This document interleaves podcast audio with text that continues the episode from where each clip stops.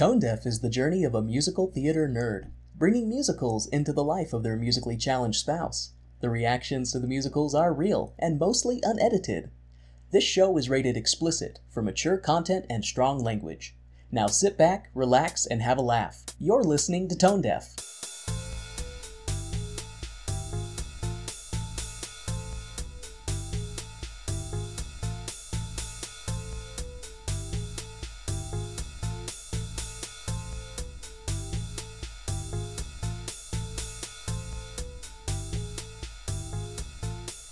Welcome to Tone Deaf, a theater nerd's guide for their musically challenged spouse. I'm Kay, a musical theater nerd. And I'm Warren. I'm musically challenged. So before we get started, thank you guys so much. We have actually hit uh, 1,200 downloads as of this recording, um, just total.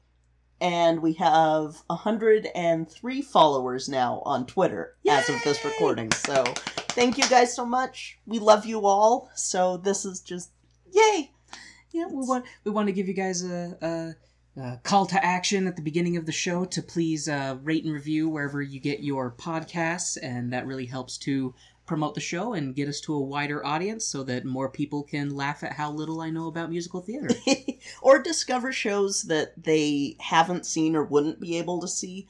Uh, I've noticed that we've had a lot of listens outside of the US lately, and a lot of these shows don't go to these places as often, so it's really awesome to see that this is a way to get more people exposed to musical theater that wouldn't normally be exposed to these shows. CK is helping to culture the world, bringing more people into the, the greater vibration of understanding of musical theater. Well, and what I want to actually do as well is start bringing in shows that aren't from the US. So Oh. I want to start doing more shows, and we'll talk about that when we get to uh, Frank Wildhorn because he's actually done a few musicals outside of the US, but we're not talking about him today. So we will be, though, by the end of the month, which will be awesome. Frank Wildhorn? Yes. That sounds like a porn star name. I'm sorry, this is the first thing that came to mind. well, I can't unhear that, so um, and neither can you. so today though we're going to actually talk about one of the most important musicals in musical theater history. And it's a show that I can't believe you've seen, which is normal. I but, can't believe I haven't seen. er, yeah, I can't believe you haven't seen, which is normal. But I'm also glad that you haven't seen it yet because I get to be the one to introduce it to you and I I have a little bit of nostalgia with this because this is one of the first musical movies and plays really that I ever saw. I was I want to say I was 3 or 4 when I saw this with my grandfather. I know that you talked about uh, Cats was kind of where your first being like, oh, I really like musical theater. Yes. So you saw this before Cats. Yes, and this one Sound of Music and Peter Pan and State Fair were the ones that I had seen when I was really young and didn't really know that musicals were a thing that were done like live. I only knew about movie musicals at this time because Gotcha. child and most people don't want to take their toddler to the theater. I mean, Most, I was most people don't have a toddler who is as well behaved as you were. yeah it's uh, i was i was a silent kid in movies and my mom would take me to like beauty and the beast to just take a nap because she knew that i would just be staring at the screen going fuzzy pretty colors i don't know what's going on but it, there's music. singing and there's colors because for those who don't know i cannot see very well so yeah, you got. How old were you when you finally got glasses? six Yeah. but uh, for, for the first five years of your life, you were blind. Yeah, I, I couldn't see a thing. I had to sit right up next to the TV to see anything. Um, so the show that we're gonna watch is Oklahoma. It's Oklahoma is an okay show. I think. I don't know. So you know the songs because well, you don't know the songs, but you've heard. Do do I really know any songs? I mean, even even groups that I like, I'm still like, which song is this? but like you've you've you know the music you're familiar enough with the music because it's so pervasive in our culture and i'll get into that in a minute but It's probably going to be one of those things where I, just like other shows, where I'm like, oh my god, I have seen a reference for Yes. everything in this show. yes this is i want to say this is one of the first examples outside of like gilbert and sullivan that you're gonna have that um chronologically not within the confines of this show um so this is a musical adaptation of a 1934 play called green grow the lilacs uh this show yes Just how it went from Green Grow the Lilacs to Oklahoma. I'm like, well, oh, We'll- okay. we'll get there. Okay, sorry, We'll get there. Sorry. Um, so this Oklahoma is set in 1906, which is before Oklahoma became a state, November 16th, 1907. It's also set during the Sheep Wars. Sheep wars. Yes. Oh my god, Uh, I hate my brain sometimes. So this is a conflict between cowherds and shepherds in the Midwest and Western states. Most notably, uh, most of the armed conflicts took place in Colorado, Wyoming, Arizona, and Texas. But yeah, like people died. Actual. Uh, so people basically just killing each other over who gets to have the land to let their animals yes, graze there. Yes. Um, and we could go more into detail on this, but this isn't a history of weird wars podcast.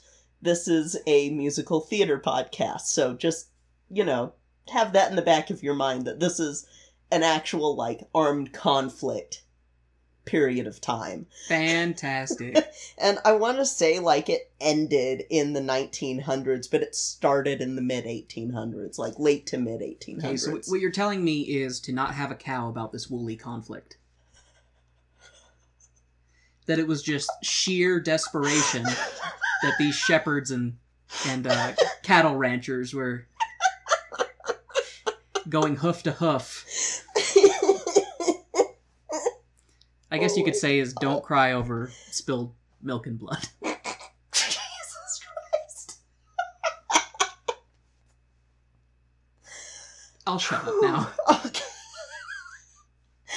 Oh man. Okay, so I want to talk about with this show. Um, it's a really important show, as I said earlier, because this is one of the first musicals to really solidify the concept of a book musical as a legitimate form on Broadway. So, book musicals are where show or where the songs are integrated into the plot very smoothly.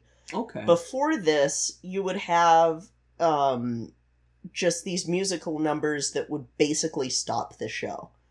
And they didn't really mean anything to the show, and they didn't care about characterization or about plot as much. Ah. Oklahoma, as well as the show that came before it, that you would not have Oklahoma without it, uh, Showboat.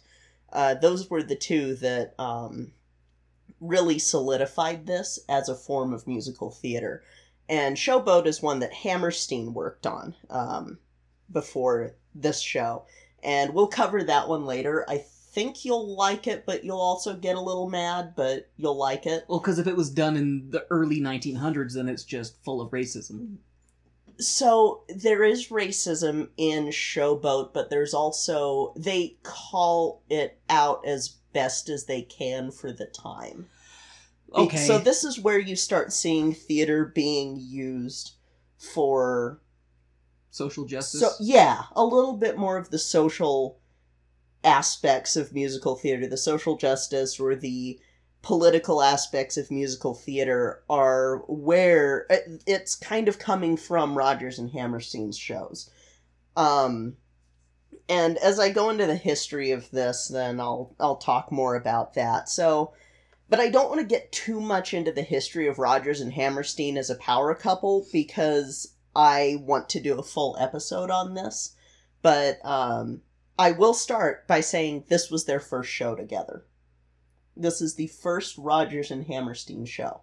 So this is where the the um, theatrical bromance began. Yes, this is. And the history of how it began is kind of interesting. Um, so Was- before Uh-huh. Say, were were they on opposite sides of the cow and sheep war, and then came together?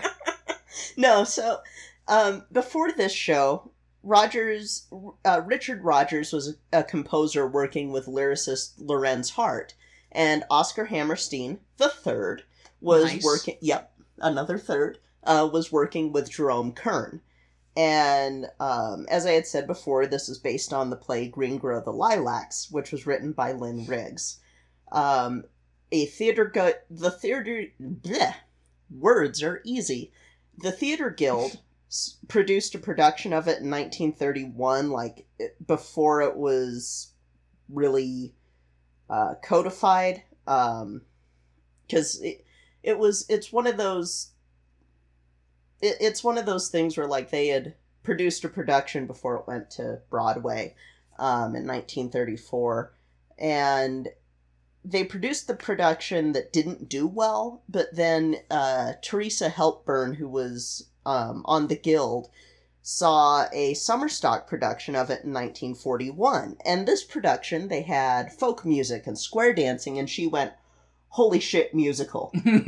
she just she just blossomed and was like, I didn't realize that I needed this thing. Yes, and so she contacts uh, Richard Rodgers and Lorenz Hart and goes, "Hey, let's do a musical adaptation." So they secured the rights, and then they brought on Hammerstein to help out with the book of the musical, and it was kind of serendipitous because Hammerstein w- had actually toyed with the idea of a musical adaptation of the show, and then Jerome Kern went, "Now I'll pass." He's like, no thanks, bro. I'm yeah. good. I'm good over here. And I mean, I mean, Jerome Kern still went on to do great things as well. Um, but I'm sure that there might have been a little bit of kicking oneself, Yeah. which there will be a lot of with this show, of kicking oneself. So uh, Hammerstein was writing the book, and then Hart started to lose interest in working on the show because his style was more like witty and satirical and also he was an alcoholic and was starting to get really sick and was like you know what? I need to step down from this. And he actually was the one who suggested that uh, richard rodgers work with oscar hammerstein and that hammerstein take over the lyrics well, kudos to him for having enough self awareness to. yeah yeah Do that. brilliant uh, lyricist and we'll get into him later in another episode So um I have a question, real quick. When Yeah. people say that so and so is a brilliant lyricist, does that mean they're good at rhyming? just uh, not just rhyming but like making lyrics that What rhymes with plantain? foot S- pain singing in the rain.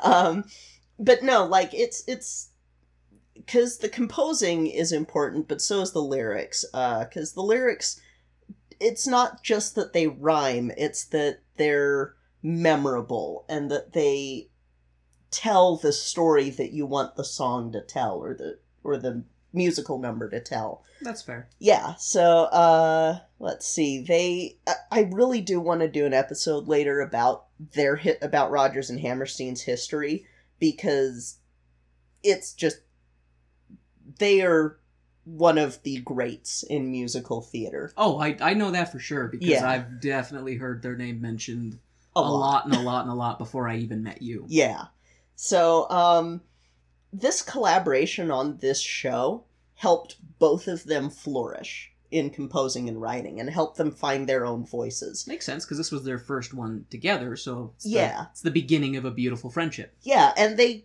help support each other with the writing and the lyrics because it, it's it's important when you're doing something like that that your collab your co-collaborator lets you flourish and So- lets you It's important you have a supportive partner. yes it absolutely is um so let's see where was i at on my notes uh so they agreed to have the show actually lean on the source material more rather than being more like the type of musical comedy popular in the day which was basically just flashy and song numbers and who cares about the plot we need to do song numbers Gotcha.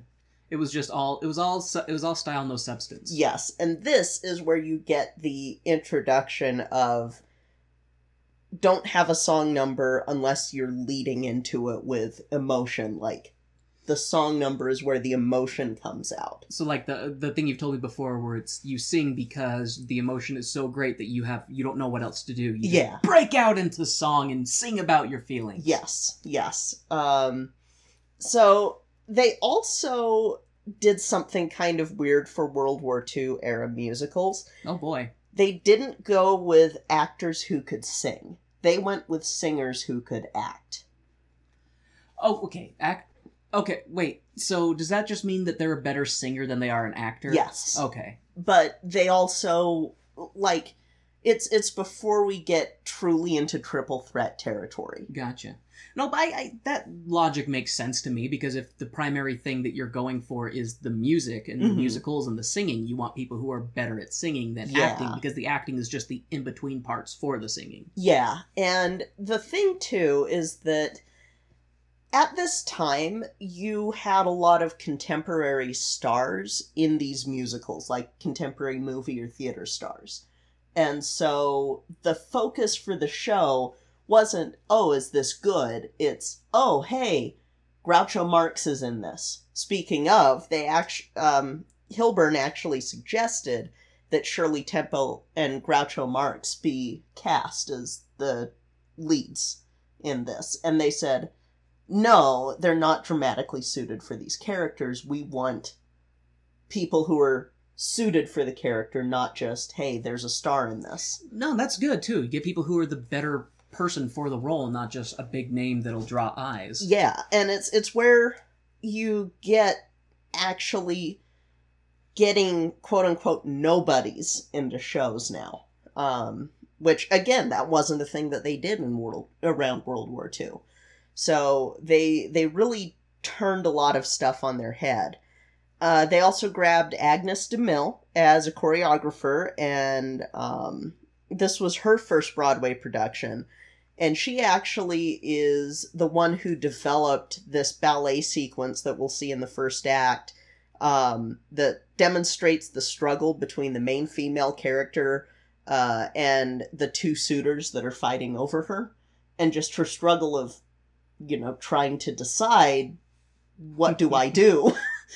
Uh, I was gonna go into a rant, but I guess for that time period, yeah, you know, she's Oh, choosing. yeah, a woman's biggest thing is, well, which man do I want to be in charge of me since I have no rights to get own Yeah. property? and a lot of uh, the themes in Oklahoma, like it's it's not perfect. It's not a perfect show by any means, and especially for nowadays, they've had to change it up every revival to kind of fix some of the issues. But no, it's one of those things. Like I do have to, as as uh, I hate to say the phrase, as easily triggered as I am by things like racism, misogyny, and yeah, discrimination in general, I do have to take a back seat in my own mind and go, okay, this was done at this time period where this was considered acceptable, and even though it was still wrong, mhm, they still are turning things on their head So, at this time. I mean, I do appreciate that at least for the time they're trying to be more progressive, even Mhm. for the time push the the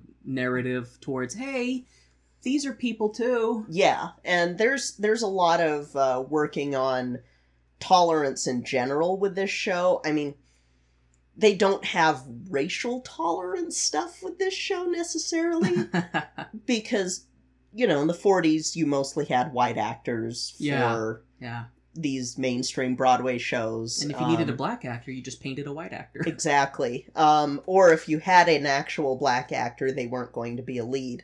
Um, so we're not going to run into that. Like, we aren't going to necessarily run into that with this show, with the version we're going to be seeing. However, um, there is a character who is um, from, at the time, uh, Persia, who was played by a white actor until recently. And in fact, one of the more recent uh, revivals, this character was played by Aasif Mandvi. So, That's a cool name. do you remember him? Do Let- I? Okay, let me pull him up. Let me pull him up for I'm you. just like Asif Mon- Aasif Mandvi. yeah, That's let me a cool name. let me pull him up for you because I probably will see him and be like, "Oh, that dude."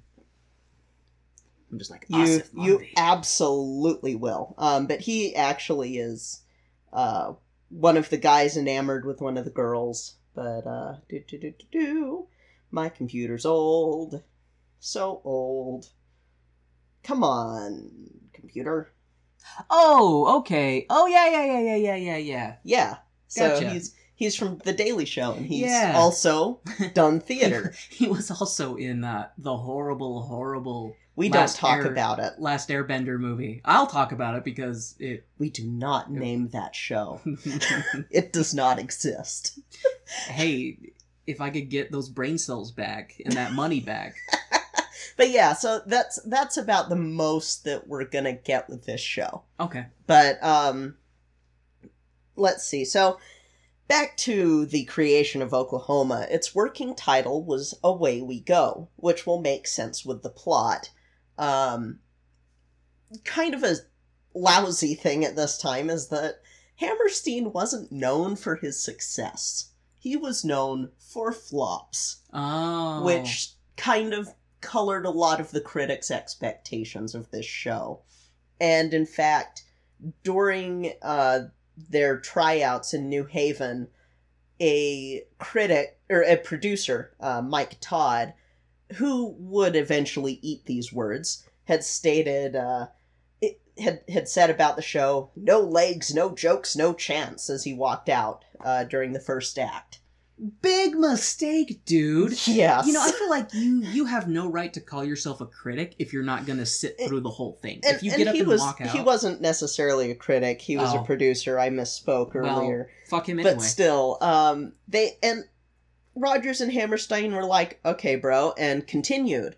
And New Haven and Boston's audiences enjoyed it enough that they were able to jump to Broadway. And it was during these tryouts that the iconic song Oklahoma was added in, and the title of the play was changed from Away We Go to Oklahoma. cool. So uh, would that be considered a revival or not revival? Re- not not uh what's the word? Not a re- well. It, I- it's not a revival because they're still technically in the workshop stage. Gotcha. They Okay. weren't on the okay, this is officially the show now stage. Um, so it opens on Broadway March 31st, 1943, and Todd eats his words because, Nom, nom, nom, nom, nom, nom, nom. because critics loved it and audiences loved it, and it sold out. Nice. Um, and this show literally changed musical theater forever. Nice. just with its opening number. Um, this is where the golden age of musical theater begins.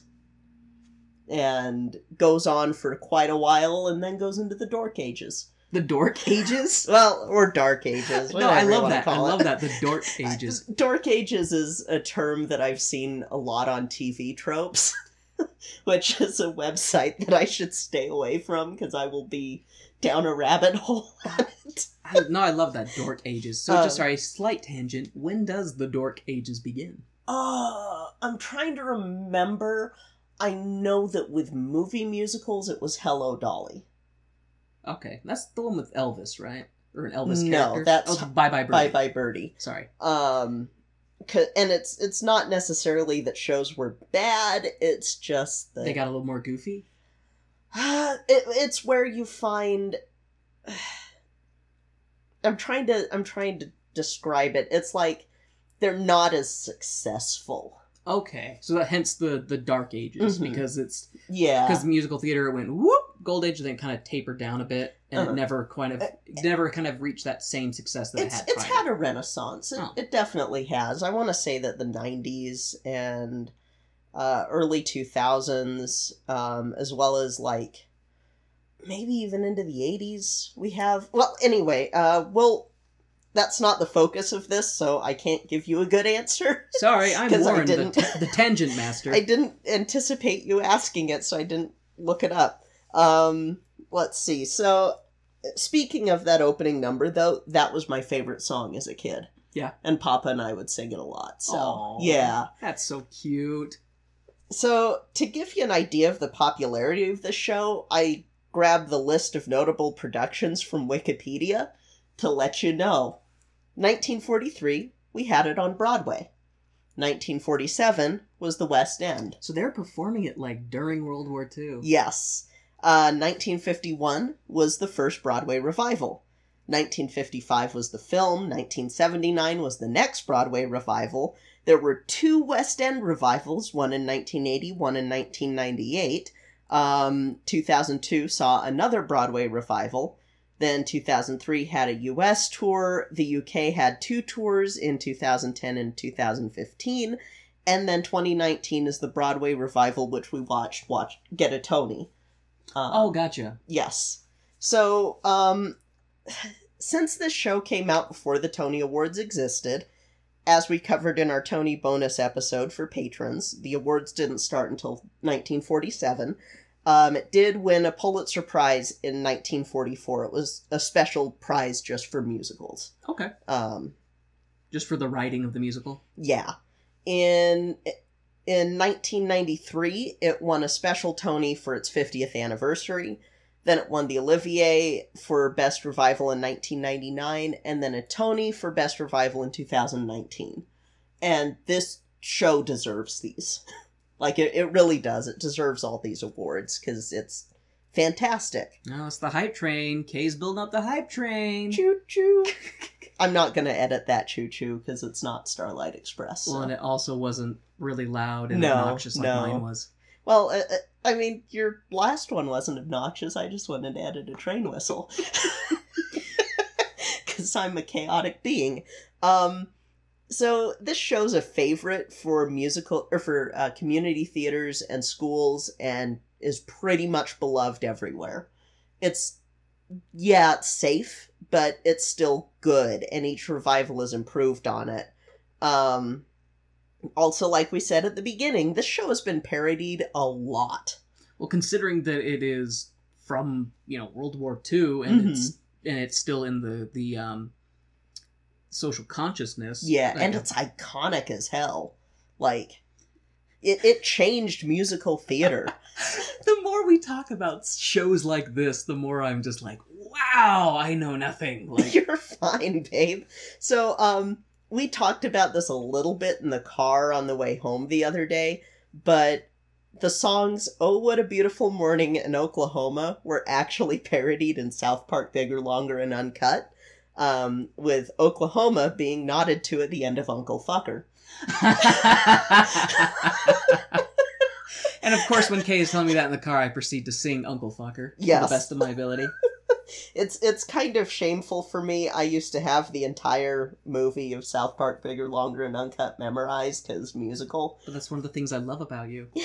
Thanks. I also watched it in French a couple of times because I was trying to prepare to go to France. And I was like, well, you know, You know what I love Why about not? that? What I love about that is someone sitting in a recording studio who speaks French, looking at the script, going like, "I gotta sing this song in French." with a straight face. Because Uh, it's not that it's. Anyway, anyway, we're not talking about South Park. Okay, so another big thing with this show to show how iconic it is. So, 1953, the state of Oklahoma decided that Oklahoma would be its state song. Oh yeah, Yes. nice. That is how iconic this show is. No, um, I mean, sure, why not? It's already got uh, star power to it. Yeah. So I I originally was going to have us watch the 1955 film because memories, but then I saw on Amazon that the West End revival was available. Oh, nice. So, we are going to watch that one today and I'm not going to tell you who's in the cast because I don't want to spoil it for you. I want to see your reaction. You're okay. I know the reaction's gonna be that person looks familiar. Okay, what do I know them from? I'm gonna pretty sure you're going to recognize them. Okay. Um, Wha- what year was this version? already out? 1999. Okay, so 1999. I'm pretty sure you're going to recognize this person. So, we're going to take a brief intermission and then we're going to go watch the most okay musical out there. Woo! Hey! Hey, puns.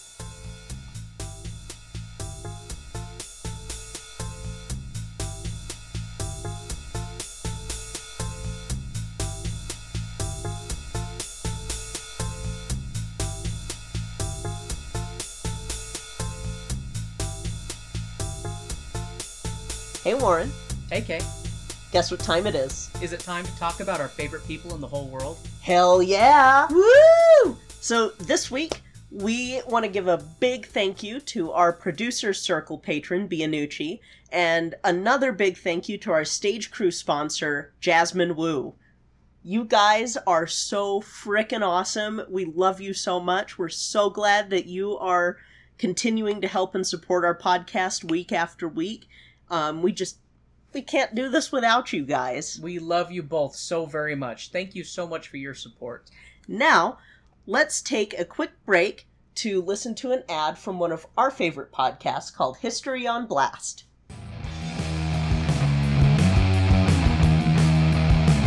Hello, and welcome to History on Blast. I'm Hillary, and I'll be your host as we call out history. Every other week, we'll be putting a different person, place, time, or event on blast for the shit that they pulled. This ain't your grandpa's history podcast, so if this sounds like your cup of harbor tea, be sure to subscribe on your favorite podcast catcher.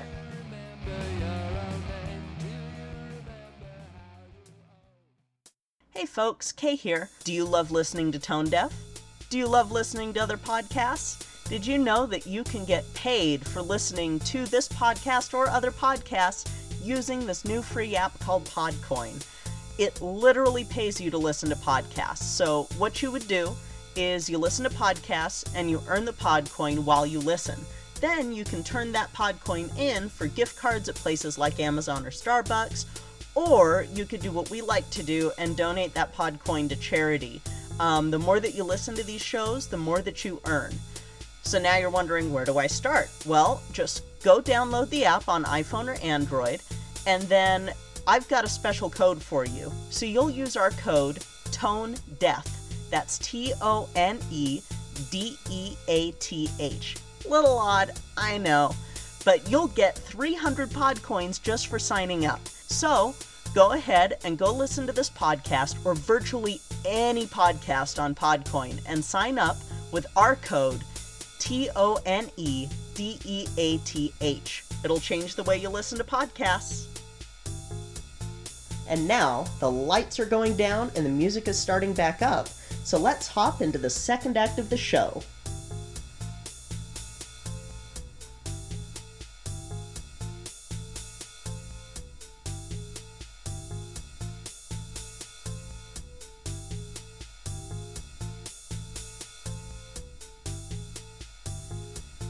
Okay, babe, so what'd you think?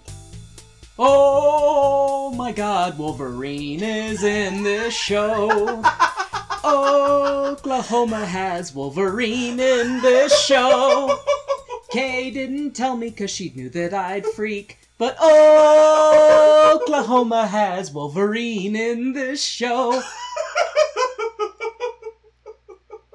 So yeah, in the uh was it 1999 yes. version uh that was done um in London Mm-hmm. uh has Wolverine, has Hugh Jackman. And it was Has funny. your man crush. Has, has well one of my man One of your man I mean, crushes. before he got oh i have a joke okay yeah it's got it's got him in and uh it was funny because kay was just like oh i don't want to tell you i don't want to tell you and i was tr- running through my brain thinking what english actor do i like or actress do i like that that uh kay doesn't want to tell me and uh it was funny because then it was the australian so it kind of caught me Yep. caught me off guard but it was a, a, a neat surprise I zagged on you. you, yeah, you zagged. You zagged when I thought you'd zig. And uh, yeah, so Wolverine is in this show, but it's before he's Wolverine and before he's uh, human growth hormone Wolverine. He's just some guy singing while some woman gives him dirty looks. Yeah, we get it. It's a beautiful morning. Now get your lazy ass to work, you lazy bastard. and we come to learn that Wolverine's name is Curly. Mhm. But I do not call him Curly in this. I I call him assumed. Wolverine because I'm predictable, you know. and uh, Wolverine is sad after singing about what a beautiful morning it is. Wolverine is sad that the old woman, Aunt Eller, doesn't want him hitting on her niece. Wolverine has a fragile ego before he becomes an unstoppable metal massacre machine.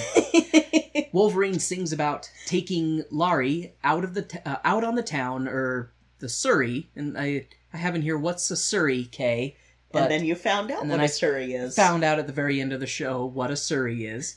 uh, Wolverine has some pipes and makes the women swoon. Laurie rolls rolls a twenty and shakes off Wolverine's mating call. She gets mad at him for making things up about the whole "come take a ride with me, pretty lady," and Aunt Ellie tells her, "Eh, just grab her and kiss her when she gets all fussy. I bet she wants it." To which Laurie is like, "Pfft, "I would spit on him. Let I wouldn't spit on him, let alone kiss him." and so in the beginning part of the show, it has the iconic oh, Oklahoma. You mean, oh, what a beautiful morning? Oh, that. Sorry. It's okay. Oh, what a beautiful morning. yes, that one. Yeah, how's that. The the what a beautiful morning, and uh, it was very surprising. Like I knew Hugh Jackman could sing, Mm-hmm. um, but it definitely caught me off guard to see him in this. Mhm. Uh, and it was it was nice. He, he's a good actor, and he does a good job. So yeah, no complaints. that's the Hugh Jackman that I prefer rather than the super swole Wolverine Jackman. the human growth hormone hybrid. I don't like that look on any man. Yeah, that's, that's fair. and Um, I'm broken. but I like that look on a man. That's fine. But- You're allowed to. And he's, you know, singing about what a beautiful morning it is while Aunt Eller is giving him dirty looks like, just shut up and get to work. And then they talk about uh, her niece and how he's got a thing for her niece, but as far as he knows, she doesn't have a thing for him. And then uh, when the niece comes out, he starts telling her about, oh, well, I rented this this Surrey and uh, want to take, you know, someone with me and and have a nice ride and blah blah blah and is just basically painting this this pretty picture for her and she kind of falls for it and then she shakes it off because he's like oh i didn't actually rent one and and she's like you're a liar. You're just a liar. Ah, my feelings are hurt. And and it was i don't I, to be fair i don't really like their exchange through most of this show. Yeah, it's it's for the time. Well it's just okay, but yeah, I and that's that's kind of my uh my overall feeling with this show is that it's just okay. And no lives puns up to its name. puns aside, it's just okay. hmm Uh it wasn't really blown away. Um I might have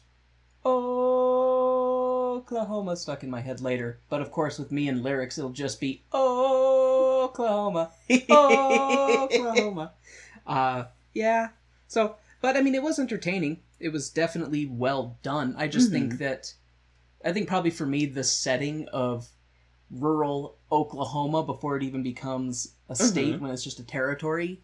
Um, I just, I've never been much for the the West and the frontier and Yeah. stuff like that. That's just never really been I a. think thing I'm a little more frontiersy than you, which is You like to fish. with You- me Yeah, being. you like to fish and I don't like to fish. Oh, not even just that way, because you can like to fish no matter where you're at. I just mean like the cowboy aesthetic and stuff.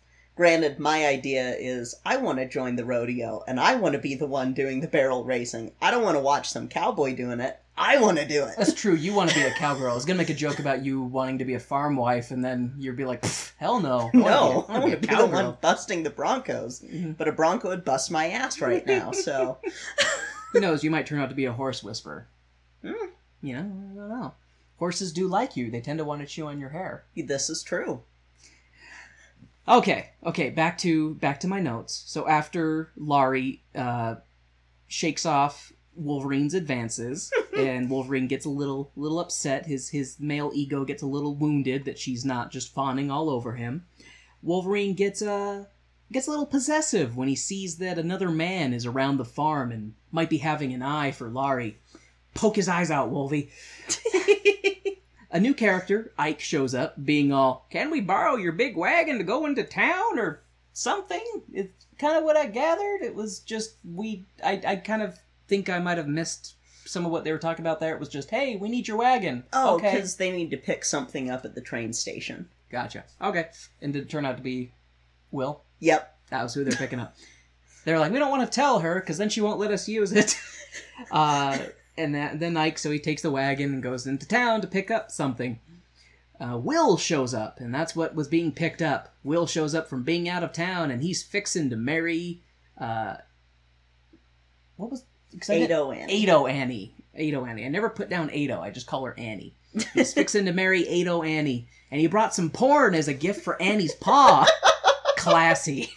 He brings in this. Uh, I thought it was a spyglass at first, and I was Mhm. like, "Oh, that's actually a practical gift." It's a kind of spyglass. yeah, it's it lets you you know it's a spyglass that has naked women on the inside of it, and later on it turns out to have a much more devious.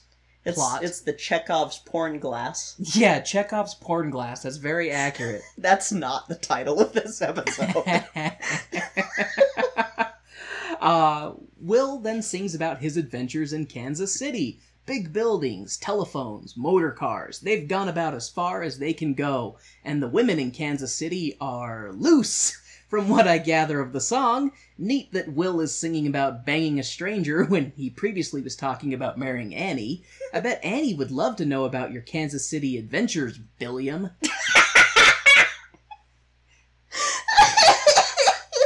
you gonna call him that the whole time? For the rest of the show, yes. Yes. So, Billiam is handy with a lasso, and it's actually quite impressive. Uh, he until he lassos some women for uh, the for his audition for Seven Brides for Seven Brothers, and to distract Aunt Eller from his woman napping, he dances with her.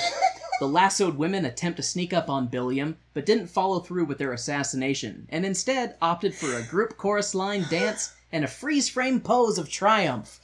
That whole that whole scene was kind of weird. I, I don't know. he's, he's showing off the dance moves that they had in Kansas City because is that what he was yeah, doing? that he had explained uh, as he's dancing at one point. They're all, "Oh, what? What's that? Oh, that's the two-step. The waltz is over." And then, look at this. This is ragtime. I saw some folks dancing this way in Kansas City. okay, So he's kind of showing off all the stuff. And gotcha. Because I I don't know why I I kind of adjusted to it as the show went on, but I had a kind of a hard time understanding what they were saying in the same way uh, that I did with My Fair Lady, because there was no no proper Englishing of, of Yeah, it- words. and they do a really good job with that accent. No, they really do. They absolutely do, considering that, you know, people are, I'd say the cast is probably largely English. Yeah. They do a very good job of being rural Oklahomans, you know? Yeah. and uh, it was definitely very well done. I mean, uh, any criticisms I have for the show really aren't the show. I think it's just I'm used to seeing more modern shows, and so Yeah. seeing something like this, which is older, and granted, it has been revived or revi- revised as uh, the decades Mhm. have gone. I don't know. It's just it was just okay. It Yeah. was just okay for me. For for a history of musical theater, I probably should have started you off with this one, but dear God, you needed to see Cats and uh, and these modern shows too, because These modern productions are all very well. um, However, this is Oklahoma. what the hell? All right. So after William shows off his fancy dance moves and lasso tricks, I said William, Billiam, damn it. We get to meet Annie, who is a dumb bimbo, it appears. Uh, she's the girl you knew growing up who was unpopular. Then one summer she got boobs, then came back to school and was popular for some completely unknown reason. she's just the girl who can't say no. Mm-hmm. This character reminded me of someone we used to work with Mm-hmm. and I won't say that person's name, but she is also kind of a ditzy bimbo, the kind of person that you're like, you can't have a conversation with. Mm-hmm. And so I found Annie, while she's a comic relief, I found her to be incredibly annoying for most of the show. Yeah. But to be, I mean, to be fair, she did make me laugh, and Mhm. so the character did a pretty good job. Um, on a side note, I can't. Tr- oh, oh, sorry. I should finish my thought. I didn't write it down. However, Annie is is uh, walking around with a peddler named Ali Ali Hakim, Mhm. and he's there to trade some goods in the town. But on a side note, I cannot trust Ali Hakim. If the Wheel of Time has taught me anything, peddlers cannot be trusted. So I'm side eyeing Ali. I'm side eyeing this guy the whole time. oh my gosh. I used I've actually worked with a, a fair number of uh he, he he says he's I always get really I shouldn't say annoyed, but it makes me laugh because Ali says that he's Persian. He's from Mhm. Persia.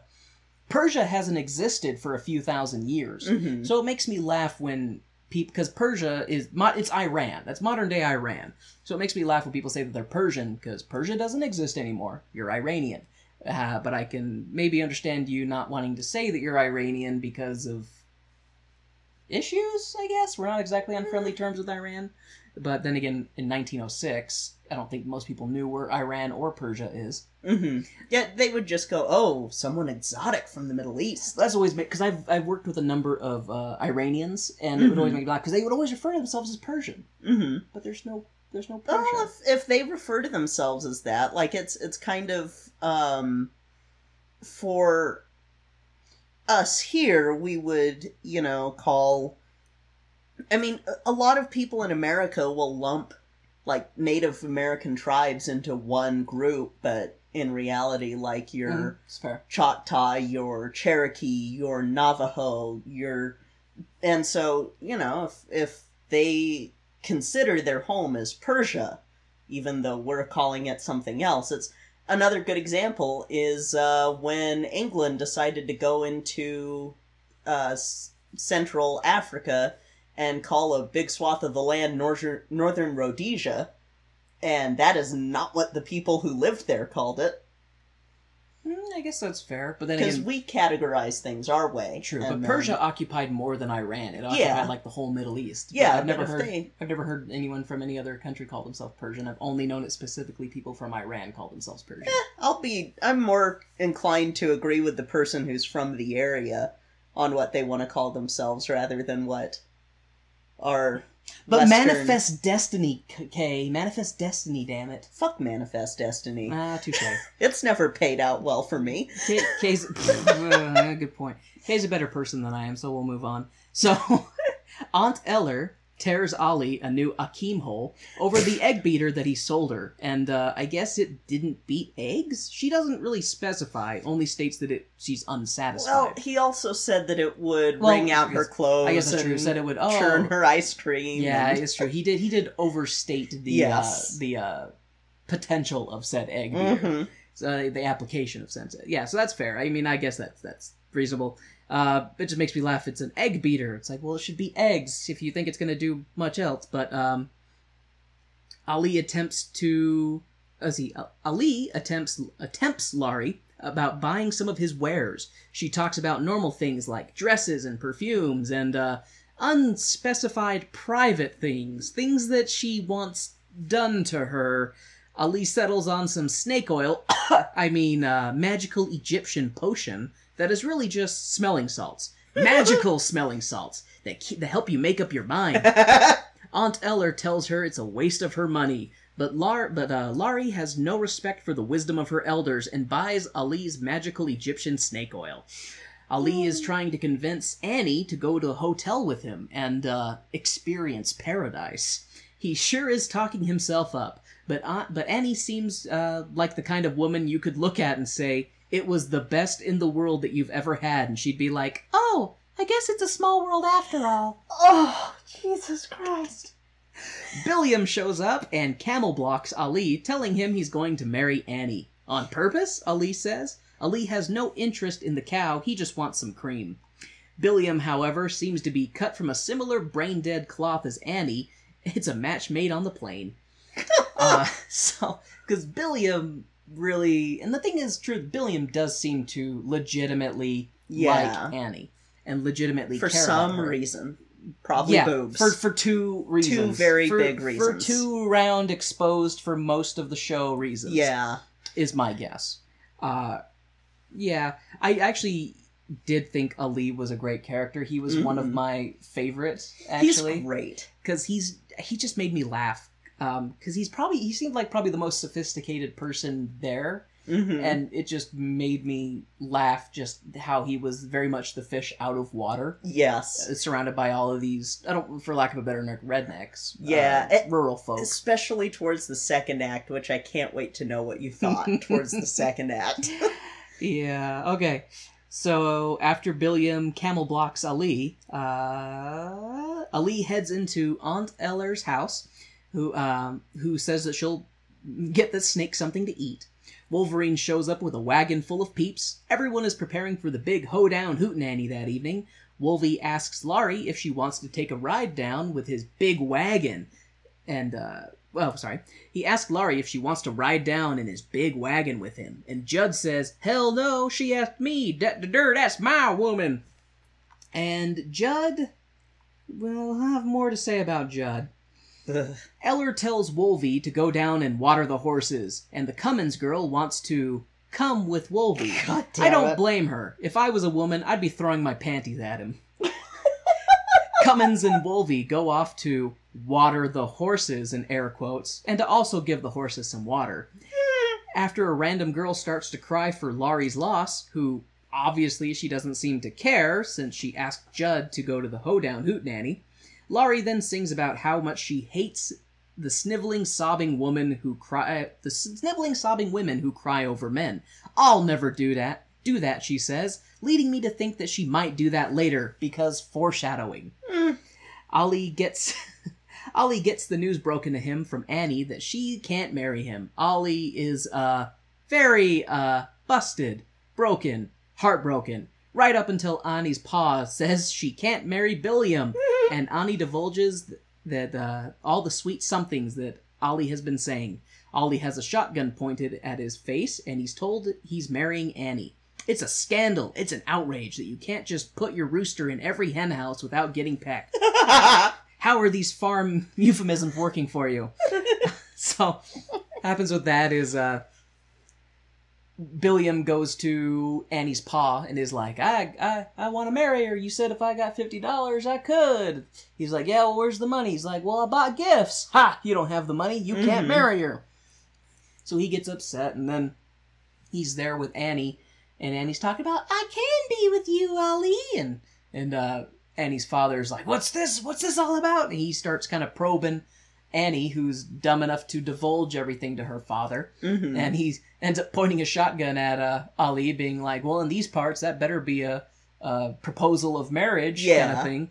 And so Ali's like, "Yeah, of course. I would rather marry your daughter than be shot." And uh, yeah. So we learned that the name of the Cummings girl is Gertie. Gertie Cummings has the worst laugh, the worst laugh in all of human history. The laugh is a deal breaker, honestly, for me. Uh, Gertie. Pfft, I spelled that wrong. Gertie goes into Aunt Ellie's Eller's house and leaves Wolvie and Laurie to aggressively flirt banter with each other. These two have it hard for each other, but Laurie seems to be really playing hard to get. Like she really leans into the I don't like it's this is one of the things that bothers me about it is rather Mhm. than like stating clear intentions, she's trying to be as standoffish and obnoxious as possible. And I don't get why, because it almost seems like that whole bizarre thing that some people will do where they're like, I'm testing you to see if you're really worth my time. because a woman who will outright state that she loves somebody or that she likes somebody or is into somebody is a slut. Is that what they say in the show? That's just the way it's portrayed in a lot. Like, in media at the time, women aren't supposed to be outwardly going for guys. And even nowadays, you still get some of that because girls are always socialized to be don't put yourself out for a guy. You've got to put you've got to keep it tucked in. Don't be a flirt. Don't flirt with the guy. Is- Don't. See, well, the, the thing is, there's a difference between being flirty and just being cordial with someone because the way Mhm. the way that she behaves is it's like she ha- like she acts like she hates him Yeah. and he tries to be like he tries to make he, like that's the thing is he makes his intentions very clear that he's like I am interested in you and she might as well be like eh fuck off like it's not i'm not saying that it's right i'm just Gotcha. telling you how it is Okay. is that that's how we're socialized is you are not supposed to be putting yourself out to people and if you are you're considered a slut and if you let men know your intentions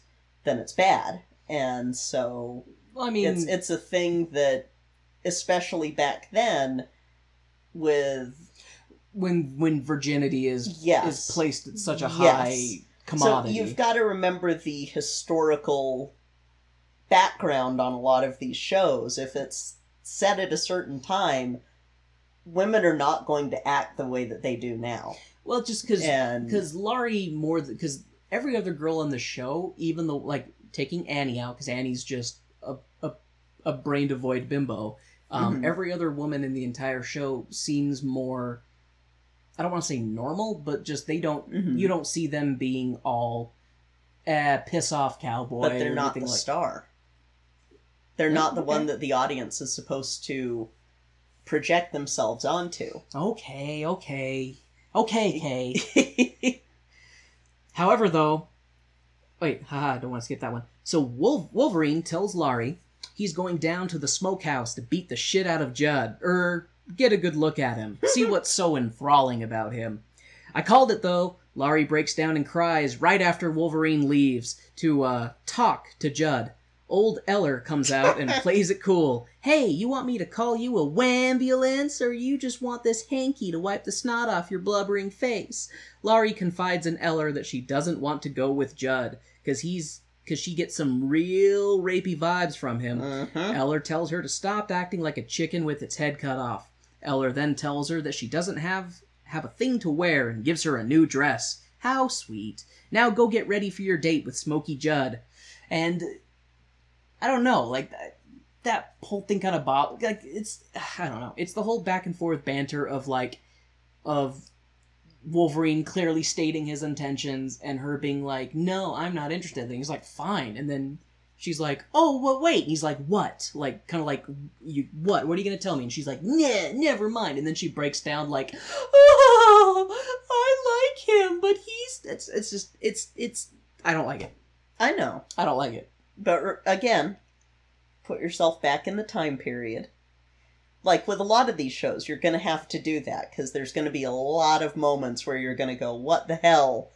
But you've got to remember the history and the way that we were Okay. socialized. So when we watch Ragtime and they're throwing out a bunch of N words, I'll say to myself, "Okay, this is totally fine." that one, it's, I'm not saying that, like, I'm, I'm just saying that you've got to understand where they're coming from rather than just outright. Because, like, they, they make it very obvious in Ragtime that if you're using that, you're the bad guy. If you're saying those words, you're the bad guy. Whereas with this, they have that whole stupid Hays Code bullcrap and all of the women have to act this way in film and theater, men have to act this way, and women are not allowed to be like it. It's the way that the media is, and they would have to change the show so much. It's kind of why I don't get upset about the fact that they don't censor older books because I'm like, well, we have to know where we came from. yeah. And so you have to know that this isn't necessarily the way it should be, it's just the way it was. Okay. Well, Laurie still bothers me. That's fair. It's just I'm I'm trying to know. remind you that I this is how the show goes. But if, I know, but if I had been trying to to woo you and you had just been like rude instead, I'd have been like, okay, fine, this person's just not interested. I would have that's moved on. And that's kind of what she does, though. Like, Yeah. because that that hap like you know down the show that happens is like they kind of have their like, fine, well I'll go over here. Fine, well I'll go over here. It's gonna be interesting when we do anything related to Taming of the Shrew. Um, one of my favorite movies is Ten Things I Hate About You, which is based off of Taming of the Shrew. Mhm. Yep. So, but Similar thing. She's going, Oh, I hate his guts and then he yeah, woos but, her. but she is kind of a twat, and Yeah. So think And of Laurie. think of Laurie as this character. She is the same sort of thing because women weren't So- allowed to be outwardly wow, this is attracted to a man. wow. Kay and I are getting on a tangent, but I'm going to delve a little bit deeper. But in Taming of the Shrew, it was a bet that the guy Yeah. had to get her to like him. In this one, he genuinely likes her. There's no bet. Yeah, there's no but- nothing involved. He just is trying to say, "Hey, I'm interested in you. I would very much like to be with you." And Yeah. rather than her clearly stating her, "Well, if you want to be with me, I need a guy who's like this. I need a guy like," rather than being like, "I need a, you know, a, a good, decent man." I know, but I'm, I'm just I'm trying to tell you how this why it's this way. Let I- me tell I- you why. I am not satisfied with the way it is. I want it to be better than it is. I know, but there's you can't because if if they had had her being well, the I, way that you would prefer I get why because for Oklahoma in 1906, we well we it, because it, it wouldn't serve the plot. We need It to- would not we- serve the plot. We need to have the conflict. We Yeah. need to have the the back and forth so that it can culminate in them Yeah, coming with- together. So it's like it's one of those things like for the plot I get it, but at the same time it's one of those things that we've talked about in other media where it's like this is an issue that could have been solved with communication. yeah, But because people aren't communicating, there is Mhm. Needless drama. And that's Yeah. kind of how I feel about it, is that it's needless drama just for the purposes of the show.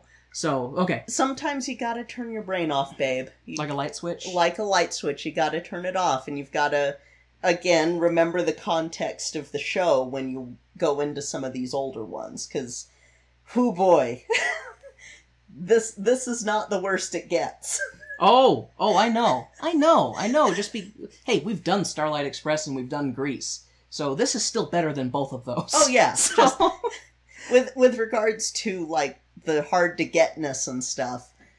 There's a reason behind it. I see, and I thought that you were going to go into what the hell Aunt Eller Why? because instead of being like, "Oh yeah, he is creepy and maybe you shouldn't be around himself," Oh, oh, that. I thought that's where you were going because That. that is another thing that I'm like. Yeah. Unfortunately, at the time, men are expected to be that way. It's part of the what men are expected to do because Hmm. no one ever really says, "Hey, stop looking at the." Except for Aunt Eller, one time, don't look at these pornographic pictures because the men are all trading that spyglass. So it's it's very much men are socialized to do this, women are socialized to do this, and Ado Annie goes against what she's socialized to do. Laurie does what she's socialized to do. Yeah, but Ado Annie goes like. The They're- the the extremes yeah, because extremes media. She, she doesn't go against what she's supposed to do based off of like a rebellious nature. She does it because she's a dumb bimbo. Yeah, but she goes, "Oh, well, I like this guy, so I'm gonna go Yeah. for this guy and this guy because I like him." That's what makes me laugh is with her character is that she's into whatever guy is there. Yeah. Whoever is there paying attention so, to her. So she basically shows the other side of the coin with how women are supposed to be according to this time period, whereas Laurie goes completely the other way of F you, but actually I'm into you, but F you because I'm not allowed to tell you that I'm into you. F you. Why won't you F me? So So that's that's just sort of what I'm trying to explain to you is that and I'm refusing to learn. you're refusing to learn, you're talking over me. Well, I'm trying to mansplain to you the correct way that women should behave. Mhm. So I mean, I'm I'm barely I I'm a woman in body, but Wolverine goes to confront Smokey Judd, but realizes how creepy he is. Judd shows off his porn collection, and Wolvie tries to convince Judd to hang himself as a means of uh, getting women. I guess that was actually a really hilarious scene. Um, just because he like Wolverine goes in there to confront Judd just to see what he's like, and he's like, "Oh, this is a nice uh, shack you got here, nice uh, smokehouse, and oh, nice rope. Yeah, it's a nice rope you got there. You could hang yourself from this." And like, what do you mean hang yourself? And then he goes into the like, "Oh yeah, just." Hang yourself and jump off the chair. In 5 Mhm. minutes, you'd be dead. And Yep. all the girls would cry at your funeral and sing Mhm. about what a great guy you were. And I just, he is, wow, Wolvie, you're cold. You're a cold, devious bastard. And I almost feel bad for Judd until he starts uh, talking about murdering all the folks that drove that did him wrong. Creepy bastard. Judd freaks me out. Wolvie, let's see, Judd freaks out on Wolvie after he tells him he's a creepy bastard, and in so many words. Everyone comes running after hearing some gunshots, but everything is fine, totally fine. Nothing creepy or ominous going on in the smokehouse. they, uh, after Wolvie, uh, after they have their song of like, oh, when you're dead, everybody will be sad that you're gone. Mhm. Um, Judd kind of warms up to to Wolvie, and they sit down and they're gonna like play some cards, is what it looks like. Mm-hmm. And that's when Judd kind of divulges, "Oh, you know what happened to that farm like five years back? You know, burned it." Oh, he basically talks about like if people have done me wrong, like there's a way to get back at them, you know, Mhm. without people knowing about it. He tells a story about this guy who burned down a barn that built, burned down a farmhouse and killed the father, mother, and the daughter because he was, you know, liking the daughter, but she was liking somebody else, and so he saved up some kerosene, buying it a little bit at a time, and then proceeded to murder the whole family. Mm-hmm. You know, as a as a sane, rational person would do. Yep. And uh, Wolvie is not cool with that, you know, to be expected from the hero of our story. And he kind of tells him, "Yeah, it sounds a lot like murder to me." And and Judd starts to get on the defensiveness, and Wolf, Wolvie starts telling him, "You know, why don't you take care of you? Why don't you, you know, clean yourself up? Why don't you, you know, behave better?" And Judd freaks out and he pops a hole in the the roof of his smoke of the smokehouse with his gun, and Wolfie freaks out, and then Wolfie kind of tells him, "Oh, I'm gonna see if I can shoot this knot on the wall over there," and and he gets the gun from uh, Judd, and Judd pulls out a knife, like if he tries to turn the gun on me, I'm gonna stab him. It's kind of a Mhm. very very tense Yeah. moment. But uh, Wolvie's aim proves true, and he shoots the knot in the wall. And after two gunshots, everybody comes running. You know, what was that noise? What was that noise? And uh, Wolvie and Judd play it off as you know, nothing's wrong, nothing to see here, folks. And Mm-hmm. everybody takes a peek at uh, Judd's porn stash that's just hanging on the wall, and then they all kind of leave. Uh, well, actually, everybody leaves, but it's just Wolvie and Judd, and Hakim is hanging around in the background. And uh, Hakim Ali Hakim is there, and he uh, he's seeing Judd, uh, Judd's collection of fine art, and he tries to sell him some art postcards from Paris that feature nude models. It's very artistic, I'm sure. Wolvie excuses himself, saying that he's got to get going. Uh, taking the Surrey into town, Judd threatens Wolvie, saying that Laurie better not be not better not change her mind on going with him, and he gets very, very, very creepy about it. And after he leaves, that's when Hakim is uh, asked about the Little Wonder. Yes. Uh, so as Wolvie's leaving, saying, "Oh, I better get going. I gotta take that Surrey into town," and and uh, Judd's like, "Who's who you taking? Who's taking the Surrey with you?" And he's like, "Aunt Eller." And he's like, "And uh, Laurie, if she wants to go." And he's like, "She better not. She promised she'd be going with me." She said, "Well, she might change her mind." She better not change her mind. She Mhm. better not. And he just freaks out about that, which, of course, we're led to believe this guy is a Mhm. creeper. Um, and then afterwards, Ali tries to, you know, show him, hey, I've got these nudie cards if you want. And he's like, ah, I don't want nothing of that. And he asks him, do you ever heard of, uh, what was it, a little Little Wonder, I Little think. Wonder? Yeah, you ever heard of something called the Little Wonder? And he basically describes the the porno spyglass that Billiam showed off when he got into town.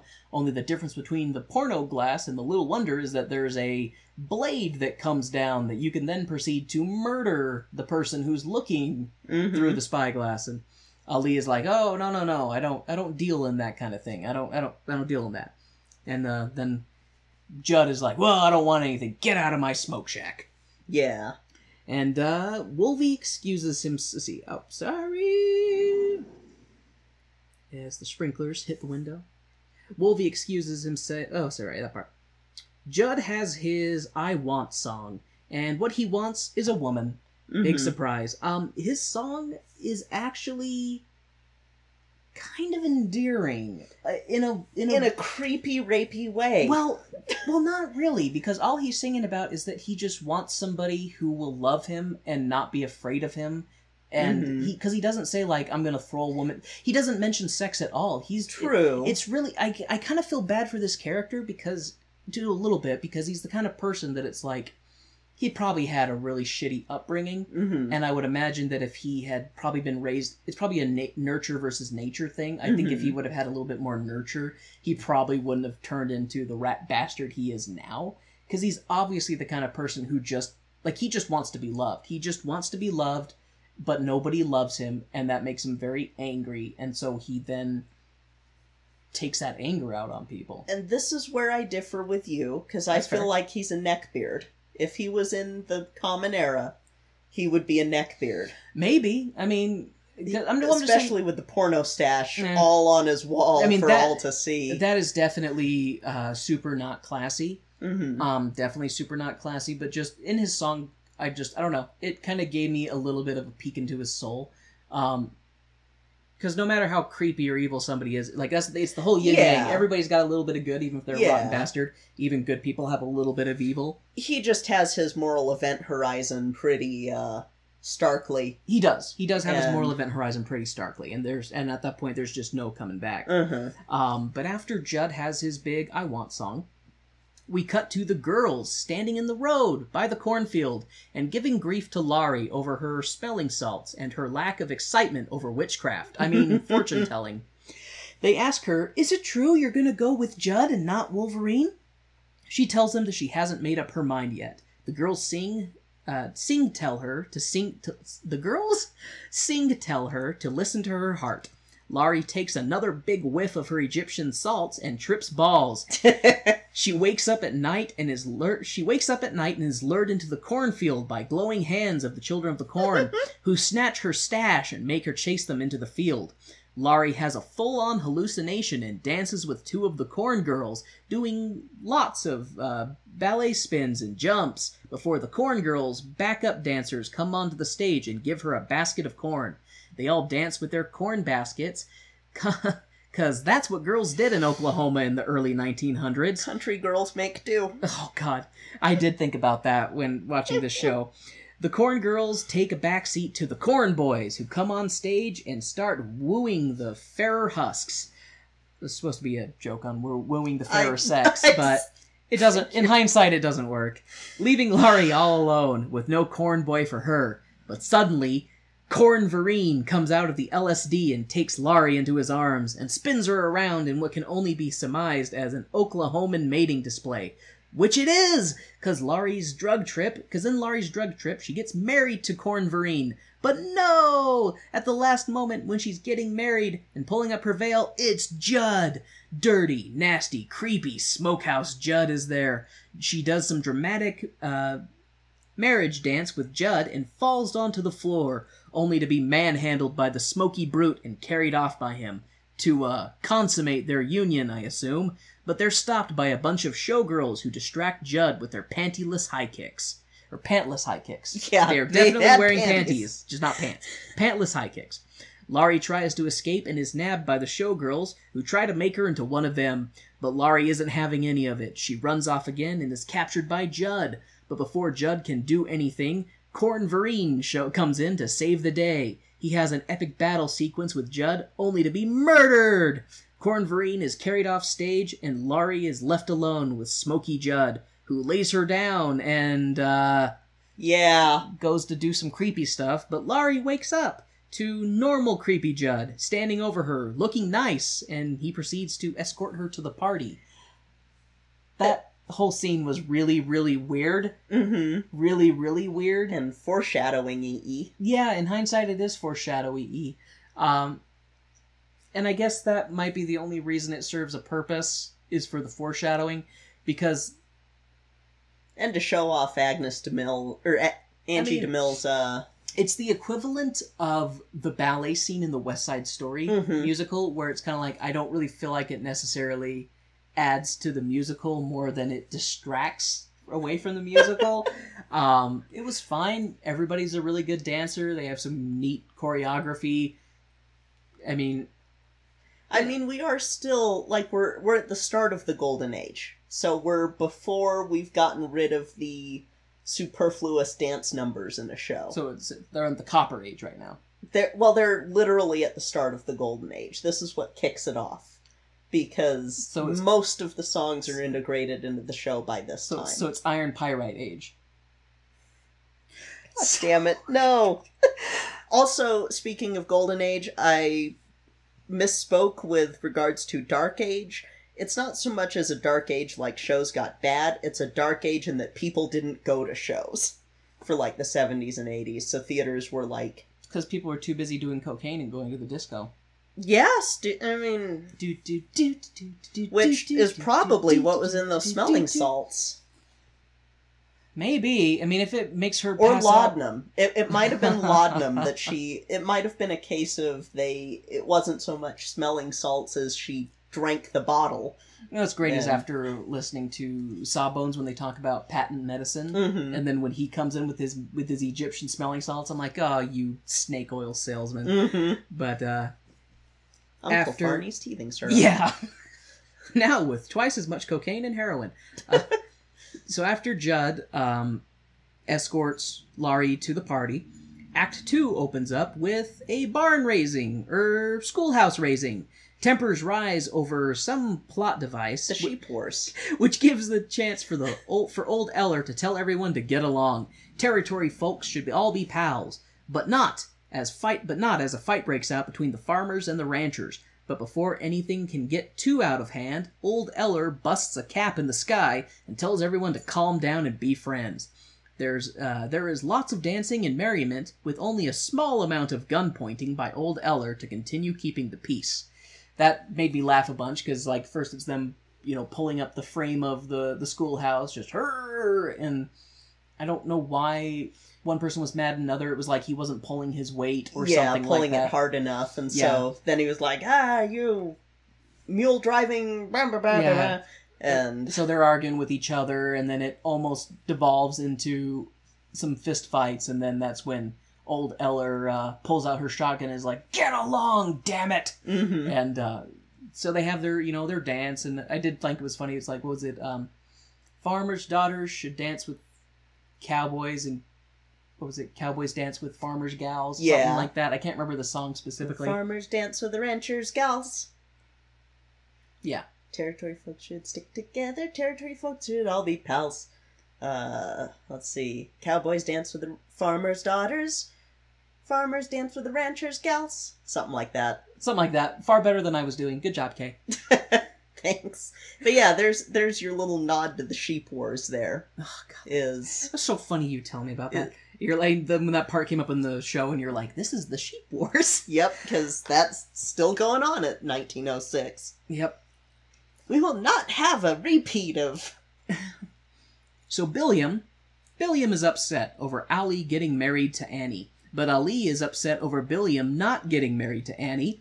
Ali pulls some art of the deal magic, and Billiam gets his fifty dollars so he can buy Annie. Trump wishes that that was how his art of the deal Well, was. no, but you know how it went because he was like, "How much is this? Oh, I paid three fifty for Yeah. it. Here's eight bucks." So like he was because he just wanted to give him money so that he could get out of marriage. he wanted Annie. his quote unquote freedom, which Yeah, which that, I, I actually did think that exchange between Billiam Mhm. and Ali was great. And the thing that I did really like about that is is Billiam actually had integrity because Ali Hmm. would be like, "Here, I'll pay you eight bucks for this." He's like, "No, that's not right. I only paid three Yeah. fifty. And he's like, "I'll give you eight for it." Like he's Mhm.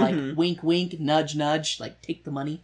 But I did appreciate that Billiam's the kind of person. He's like, "No, no, that's not that's not right." He's like, "That's too much." Like, yeah, he was but he's too dumb to realize what's going on that ali is trying to give him money so that he can buy annie Mhm. uh so uh so yeah so billiam gets his $50 so he can buy annie. But he foolishly bids on the lunch auction and ali has to outbid him. He does he's, so he doesn't have to marry annie. Never seen a man spend a hundred dollars to not get something. Oh wait. He did he, uh, he did uh oh wait. He did. He bought a three-day belly ache on account of annie's terrible pie. So at this schoolhouse barn raising dance all the girls basically made like a picnic basket and the whole idea from what i gather is that the men are auctioning on the food basket and they don't know which basket belongs to which girl and the Mhm. idea is that they auction on a basket and then whatever girl made that is like on a date with them is kind of what it seemed like yeah, kinda. like because it did seem like they were pairing up after that right Yeah, yeah. so that's just- almost what it seemed like. Like not necessarily like, oh, you're getting married, but almost like a you bought this lunch to contribute money to the schoolhouse, and the woman who made the lunch is going to sit down and basically eat that with you, and you're going to have a date. yeah, That's kind of what it seemed like. But of course, the people who were like, I want a specific girl, had ways of knowing which lunch to bid on so that they Mhm. could get their specific girl. Because old Eller makes that comment of like, oh, if your sweetie, you know, tied a ribbon or something on it, and you know, like, oh, it's none of my business, kind of thing. She's kind of like, you know, which I could see totally like that. It's like I'm gonna make it, I'm gonna tie a blue ribbon on it. You'll Yep. know it's mine. Like I want the blue ribbon one because that's probably what you and I would do. So, but um, I put my spinach dip in there. Kay makes like a crack spinach dip for real. Um, but uh, where was I going with that? Oh yeah, and but after everybody, after all the baskets are bid on, it I don't remember why the other two didn't get added to the group. Because Laurie showed up late, and so did Ado Annie. 'Kay. and That's why. So Annie and Laurie showed up sh- late, and they had theirs left, and they're like, well, what made me laugh was uh, like, oh, well, these two, one belongs to Annie, one belongs to Laurie, but we don't know which one. Then Annie comes up, this one's mine, and this one's Laurie's. Like, well, mystery solved yet, idiot. and I thought it was funny the one guy who was like, "Oh, Annie, you make that sweet potato pie you did last year?" She's like, "I sure did." He's like, "Huh, well, I'll pass. It gave me a three-day bellyache." yeah, So that's what's great about Ali later, because Billiam comes in trying to be the the idiot knight in shining armor and be like, "Oh, spend fifty dollars to for for Annie's lunch. That way I can marry her." And then Mhm. her her dad's like, "No, that fifty dollars goes to the school, you idiot. Then you don't have fifty dollars to give to me." So in order to save his quote unquote freedom, Ali spends $51 on the Mhm. lunch so that Billiam has his $50 and is able able to buy Annie. So Ali ended up spending $101 to not have to marry Annie, yep. which I that just that just makes me laugh so much just thinking about that. Um so after that whole thing is settled on, Wolverine and Smokey Judd have a showdown at the hoedown and bid everything they're worth in the world on Laurie's hamper basket lunch. It's an intense moment, and my only thought is, wow, no pressure on Laurie to uh, make good on the goods, Yep. because these two guys are grudge fucking each other mentally over who's gonna Thank get you Laurie. for putting that image into my brain. You are most welcome, my dear. Um, because uh, Laurie, not Laurie, Judd had more money. Like every time someone would bid on Laurie's thing, he would up them two pence Mhm. or two bits, two bits. So it's like two dollars, two bits, three dollars, three And bits, two bits. and two bits. Yeah. So he kept one upping them. And when uh, Wolverine shows up, he's like, "Well, I'm not gonna let it go to to Judd because he's a creepy fucker." Mhm. and he's betting everything he's got. And every time he thinks that he would win, uh, Judd would have more money and he would up the ante. And so Yeah. Wolverine is like, tra- he's like selling his saddle for a fraction of what it's worth to Mhm. up it. and then he's selling his gun for a fraction of what it's worth until he can finally up the, the cost. And he ends up, it's like 53 or something Yeah, like that. fifty-three dollars. Fifty-three dollars in order to get the lunch, and uh, yeah, and um, after the auction is over, old Eller tries to lighten the mood and reminds the farmers and the ranchers that they should be friends. And she Mhm. tells uh, the two tells Judd and Wolverine to shake hands. They're like, okay, you know, when they shake hands, we can do that. And then, and then after they do that, uh, Smokey Judd decides he's gonna try and murder Wolverine. Mm-hmm. Uh, Smokey Judd tries to kill Wolverine on with his pornoscope, which possesses a secret blade, just like Wolverine. Ollie gives Ollie gives old Eller the 411 on the murderous pornoscope, and she saves Wolvie from getting stabbed. Yep. Because Judd sneaks him over and he's like, Hey, you ever seen one of these? And and Wolverine puts his eye up to it and he's like, Ah, come on, man. Like, I don't want to look. He's like, No, no, Mhm. keep looking, keep looking. And then he pushes the button and the blade comes down Mm-hmm. and he gets ready to like slam it into him. But that's when Ellie is like, she screams his name, Wolverine! He turns around, what? oh, don't yell, scare a feller half to death. And he's able to, to get them away. And Jed keeps being like, well, after the party, you should come over here so I Mhm. can show you this thing and kill you with it. Yeah. And, uh, yeah. So, after Wolverine avoids getting stabbed, Billiam and Annie have their You Better Not Fucking Cheat on Me, You Whore song, which is exactly what it is. It really is. Um, it actually is a pretty good song, and it's a pretty Mhm. good moment. Uh, they basically are talked about like Billiam is telling her, "I'm an all or nothing kind of guy," hmm and I do like that she kind of throws it in his face a little bit, like, Yeah. "Well, what about you? What about you being with other girls or being off doing other Mhm. things?" kind of thing. And they do seem to come to the agreement of, okay, like, no, no doing anything with other people. Mhm. If we're gonna be together, it's just the two of us. Yep. You know, as it should be. Uh, not to stand on my soapbox, but that's commitment. And um, I do love the joke that he's because uh, Billiam's talking about if we have a house, you know, it's only going to be for two, not for three. Basically saying hmm it's going to be just you and me, not you, me, and whoever you're fucking at the time. Yeah. And uh, she's like, "Well, what if the two became three? Implying that, well, what if I got pregnant? He's like, it better look a lot like me. Like, it better look a lot like me. And like, and you know, not that I uh, uh, condone spousal murder, but I do side with Billy Mhm. on that. it's like, better look like me. Uh, you know, for if you're gonna be my wife. Um, but that that I thought that part was pretty good. Mhm. So Smokey Judd, after Billiam and Annie have their song, Smokey Judd calls Laurie outside and tells her his feelings, only to be snubbed by Mrs. Prissypants. And his logical and well thought response to that is to force himself on her. Laurie fights him off and fires him, which, you know, is logical. But now Smokey Judd is likely planning murder. Yep. Uh,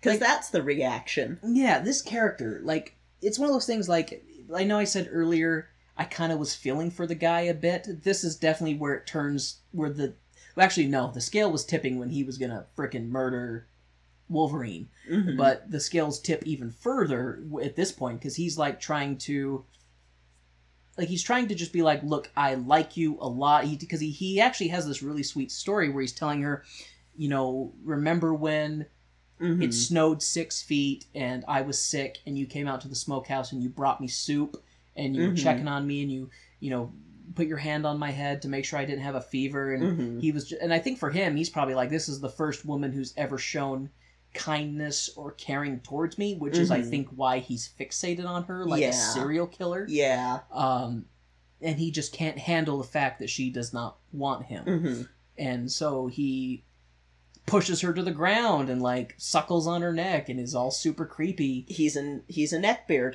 and she slaps him and she fires him and you know understandably but then after uh she chases him off uh wolverine shows up to comfort laurie who is understandably very shaken up over the whole smoky mcrapey situation.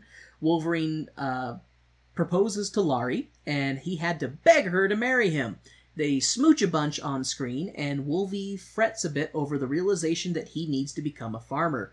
Wolvie sings to the top of his lungs over how much he loves Laurie, and the entire territory gathers around to watch the PDA. So I I have another thing with those two that I just sort of had the realization of. So the whole first act, she is in those overalls and in a very tomboyish, trying not to attract a guy. I thought those were just her farm work clothes. Yeah, but you notice every other girl is in a dress except for Laurie. She is Yeah. the only one in overalls and dressed in sort of a I'm not interested in attracting guys and Well, blah blah blah. I think part of that's because she doesn't have money because she doesn't have a dress, and I mean she had her aunt had to give her a dress, yeah, and she's very excited about it. But I think it's just that they're they're poor rural folk and they don't have money, and so she doesn't have. but like even stuff. even for that time, they would have had a dress. I guess that's for true. her to wear. They would have had like Sunday clothes. Yeah, because women would not be seen dressed like that normally. That's more like little girls would be okay wearing overalls because they're little girls and they're not sexualized yet. But as soon as they hit the point where men are going to start drooling over them, that's when it's like, okay, now you've got to start dressing like a girl. And she's not doing that because she's wanting everything on her own terms. And Okay. yeah, so that's where that's sort of and so the hard to get is a way to keep it on your own terms when you don't really have the ability to do things on your own terms socially. Okay. I And I that makes sense. I get that. yeah, and so that's why she probably and also in this scene her emotions are high cuz she almost got raped. Yeah. Like so it's, it's, like it's the last thing that you should do to a woman who almost got raped yeah. is propose to her. No kidding. Right? like because we see her cry earlier when she's with Mhm. Aunt Eller, Yeah. Um, and then, th- but we see her probably the most emotional here yeah. after um, she fires Smokey Judd and sends him off, and then when um, Wolverine shows up, and she basically just runs into his arms crying, and he's just mm-hmm. you know because she knows that he won't take advantage Yeah. of that. But then he does kiss her, which is again, don't do that. well, I mean, he she- he kisses her, and then they just sort of have this. That shouldn't have happened, and that's when he goes, "What am I doing?" and sits on the hot stove, well, the cold stove that she claims is hot, and then But she also kisses. I mean, because she's definitely Yeah, into she- it. She she definitely Oh, kisses yeah, him, and she at no does. point does she like no try to stop no. him. She doesn't. I mean, because she obviously is into him. E- emotions are high at that moment. yeah, emotions Then- are high at that point, and it definitely was a very awkward time for him to propose to her. Mhm. Um, I Though it mean, is cute to watch them slowly crumble their, uh, because he kind of has a little bit of the snarking back to her, which I think she feeds off of a little bit too. She definitely like what's interesting about that is I get the feeling that he has to snark to try and keep up with her snark because Yes. snark seems to be one of her love languages. Yeah, and so, So- she she does that, and they have this moment where the snark kind of crumbles during that Yeah. scene, where you have their genuine moments of That's true. And I think it's because she's in an incredibly vulnerable Yeah. situation, and being in that vulnerable situation, he doesn't take, he doesn't do anything. He's, Yeah. he's just there to be a comforting presence. Mhm. And I think that's when she kind of lets her guard down a bit. She's like, okay, I can, yeah, I can be vulnerable with this person. yeah. You know, and it, it's you know, aside from the potential rape, it you know, it's a Hmm. good scene. And thinking about it too, you never see her parents, so that's probably also where she puts up another wall, is because I she, assume her parents are dead. yeah, she only has Aunt Eller, so she's she's a woman behind multiple walls. One of them being overalls, one of them being snark. Oh, I love you. So, after um, Wolverine proposes to Laurie and she says yes, and they sing and dance and do a big, ooh, excuse me. He basically gets up on top of the bench and shouts as to the top of his lungs that he loves her and she's going to marry him, and that kind of brings in people around to kind of watch them being all sweet with each other. yeah, It's kind of cute, you know. And uh, after that, we cut to Ali. Ali is saying goodbye to Annie and shows her a Persian goodbye by sucking on her face right in front of Billiam, who is really, really thinking about shooting him, and I don't blame him. Mhm. I'd commit seven types of murder if someone did that to my wife. yeah, I'm a jealous and crazy like that, though. Billiam makes Annie forget about the Persian goodbye by giving her an Oklahoma hello, and the two run off to do married couple things even though they're not married even yet. though they're not married yet. but um, that that part was Country actually girls make do. That scene made me laugh. Like I like Ali, I should not like Ali in the way that he behaves in a lot of ways, Mhm. but I can't help but like Ali. He's he's probably the most likable character in the show, He- honestly. I like it. Like the thing is, because he's obviously the kind of guy who he's a traveling, you know, he's a traveling salesman. Mhm. and he obviously has no qualms about banging whoever he can wherever he Mhm. goes which i don't you know i don't care for that aspect of him Yeah. but he's funny and i do like the fact that he's like like he warns old eller about the murder scope Yeah, he still has his morals. Yeah, like th- that's he the thing. won't sell something that'll kill someone. yeah like he he he may be uh uh a slimy sleazebag but he's at least a slimy sleazebag with his own honor code Yeah. and so he's he makes me laugh i think he might be the most dynamic character honestly Yeah. and he's definitely my favorite character in the show. I love I love his line though to her about um you know uh, to Ado Annie about uh oh he's got the most gorgeous blue eyes Oh. and the way his smile wrinkles and oh do you love him too Yeah. and just I love him because he makes you happy yes, because uh, when Annie is saying goodbye to Ali, she's because she basically is like, "Are you sure you don't want to marry me?" kind of thing. Mhm. And he's like, "Yeah, well, don't you love William?" She's like, "Well, of course I love Billiam, but I also like you." And then she, you know, they the two kiss and stuff, and he's like trying to be like, "Ah, no," you know, he's because you know, like she said before, she just likes whatever guy is around and paying Mhm. attention to her because she's that type of person. And I do that is so funny when he's talking when when Ali is listing all the nice things about Billiam, and then she's like, "Oh, do you love him too?" Yeah. just, uh, but um, then he's like, "Well, let me, you know, let me show you how we say goodbye in my home." And at first, he's like kissing her hands, and then he kisses the inside of her arms, and then he kisses her, and is like bending her over and spinning her around while kissing her, like very long, prolonged kiss. And that's when Billiam walks around the the corner of the cornfield and sees him, and is just like, "That son of a bitch!" Like you. Mhm. I I love the look on his face because I resonated so much with that. Like I'm gonna Mhm. kill this piece of shit, Mhm. and uh, that's when, and then I yeah, and then uh, Ali is like, "Oh, I want to say goodbye to you too, Billiam," and he's like, "Oh, I don't want you to after seeing how you say goodbye and kind of thing." And but then he he takes off and he's gone, and and uh, Billiam is understandably a bit upset with Annie for uh, making out with him, right, making out with Ali right in front of him, and Ali and uh, and and what was it? She said, "Well, you know, it's it's just." When I'm with a guy, or I can't remember what the word specifically she says, but then Billiam is like, "Well, then I'm never gonna leave your sight," kind of Mhm. thing. And she's like, "Well, if you ever do, you know, if you ever have to go somewhere, you know, maybe you could give me a, a Persian goodbye, kind of thing." Mhm. He's like, "Huh, Persian goodbye? That has got nothing on Oklahoma hello." And he, like, spins her around and then dips her and gives her a, a big kiss, and she very exaggeratedly like ah Mhm. flops, and and uh, that's when the two of them run off to go, you Into know, the cornfield, flatten some corn. but uh, after those two run off to do whatever they're gonna do, Wolverine and Laurie are officially married, and everyone is celebrating and excited about the the uh, prospect of becoming a state, and excited about the future in general. They reprise the opening of the song. Huh? That's not the same song. Oh, that's right, because it's.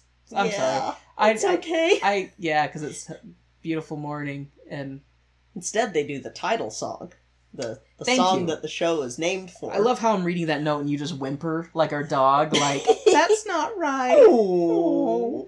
Uh, so yeah, I'm gonna dis- disregard that. Okay, they don't reprise the opening song, uh, but the cast does sing the title song, and everyone laughs except for unemployed Judd, cause fuck that creepy bastard.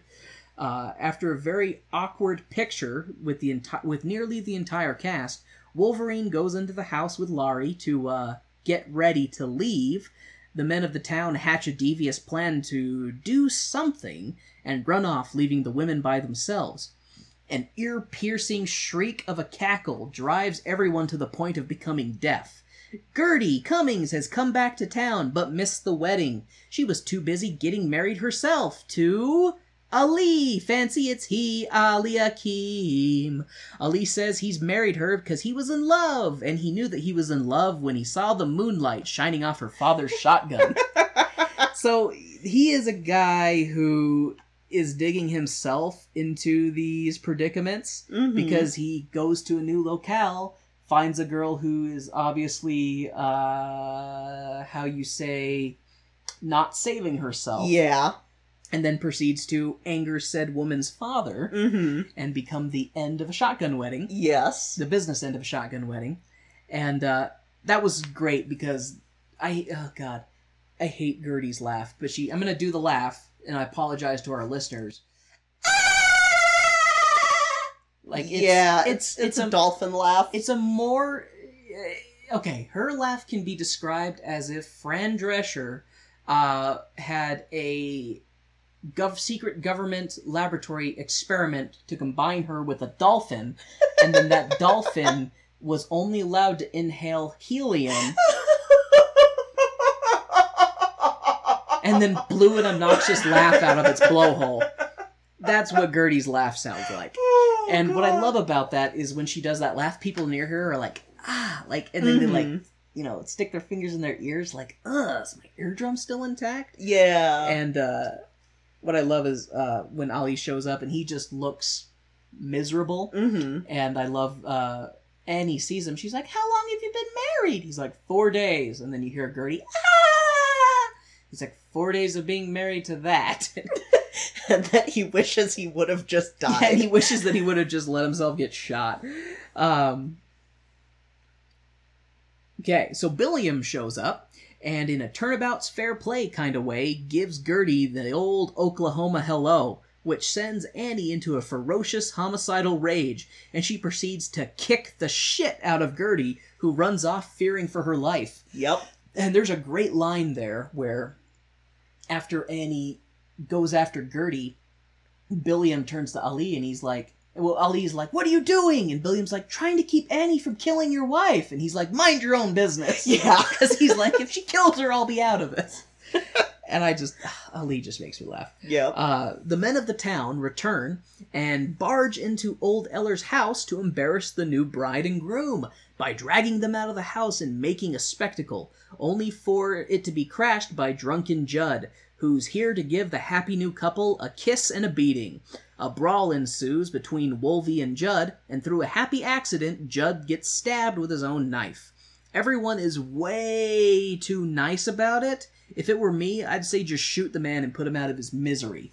Cause so the the thing that the men do is a real douchebag thing to do. I Mhm. it was really uncomfortable Mhm. and I didn't like it at all. Nope. And I don't know if that's something that people actually did or not. Yeah, people. In fact, in in uh, pr- uh, I'm trying to remember what era of history this was that this happened, but people used to watch the bride and groom consummate their marriage. Like, yeah, it it had to be watched. Had to be witnessed. Yes. And Ah, well, so it's sort of like it's not necessarily a throwback to that because you're interrupting them. yeah. And but yeah, it's it's people do weird shit to the bride and groom when they get married and yeah. that's why I'm so glad that we live in the time that we do now.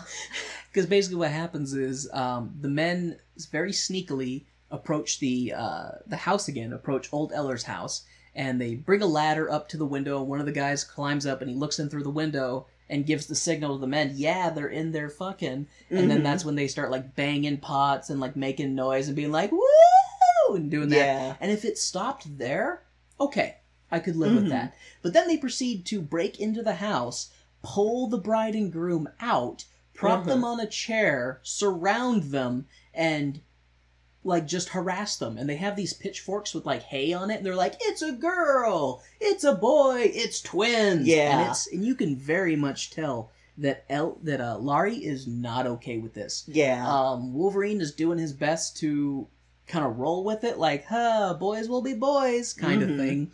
But she is very much not okay. And uh, that's when Drunken Judd shows up and he's like, uh, everything's still going on. He's like, he's like, I'm here to give you my best wishes. And he's like, can I get a kiss the bride? mm-hmm. And he comes up and he gives her a big gross kiss.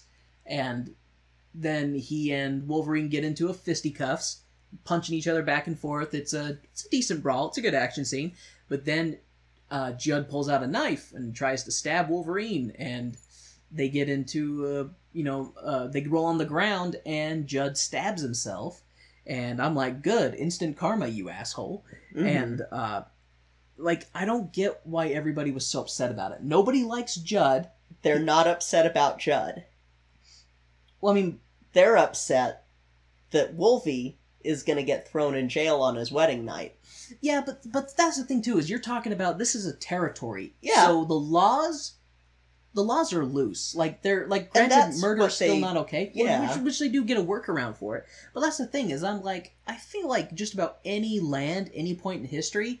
If you have a crowd and there's a bunch of witnesses saying, "Yeah, that guy tried to stab him, Mhm. and then he got stabbed with his own knife," it was Mhm. self-defense. Like they'd be like, "Okay, it's fine," especially if it's somebody who the rest of the town really doesn't like. Mhm. Like with how little disregard we generally have for human life over the course of human history, I Mhm. kind of felt like this scene was a little bit like, oh no! Like I felt like they upped the drama level a little Mhm. bit more than what would have been for the time. Mm-hmm. Um, but anyway, everyone is unreasonably upset about Judd getting stabbed, and when the men come back to give the bad news that Judd has died and that Wolverine needs to turn himself into the judge, everyone says, "Fuck it, let's do the trial here. You're, a judge, ain't ya, Annie's pa?" and then they hold a very slim down trial in which they establish that Wolverine stabbed Judd in self defense and he's not guilty. Yeah, well, no shit, you dirt people. Everything is fine now, conflict resolved. The happy couple gets to go off and get married, and I finally get to see what a Surrey is. which makes my previous joke moot, but I'm still gonna use it. so that is kind of the uh, the gist of the show, and that's how it ends. Like after the quote unquote trial is resolved, um, Mm-hmm. Wolverine and Laurie, you know, put their bags and stuff on uh, the Surrey and get in and drive off. And it's got the cans tied to the back, the Mhm. just married cans, and it's ding ding ding ding ding, and everybody's chasing after them, cheering, and it's it's just that's how the show off. It's a it's a it's a good happy ending. They Yep. they ride off into the sunset. Only one person died. Only one person died, and he was not someone that people cared about. we should definitely like set up a death count list for shows. And I think Nunsense is still gonna stay on top Oh, yeah. pretty much until we get to Children of Eden.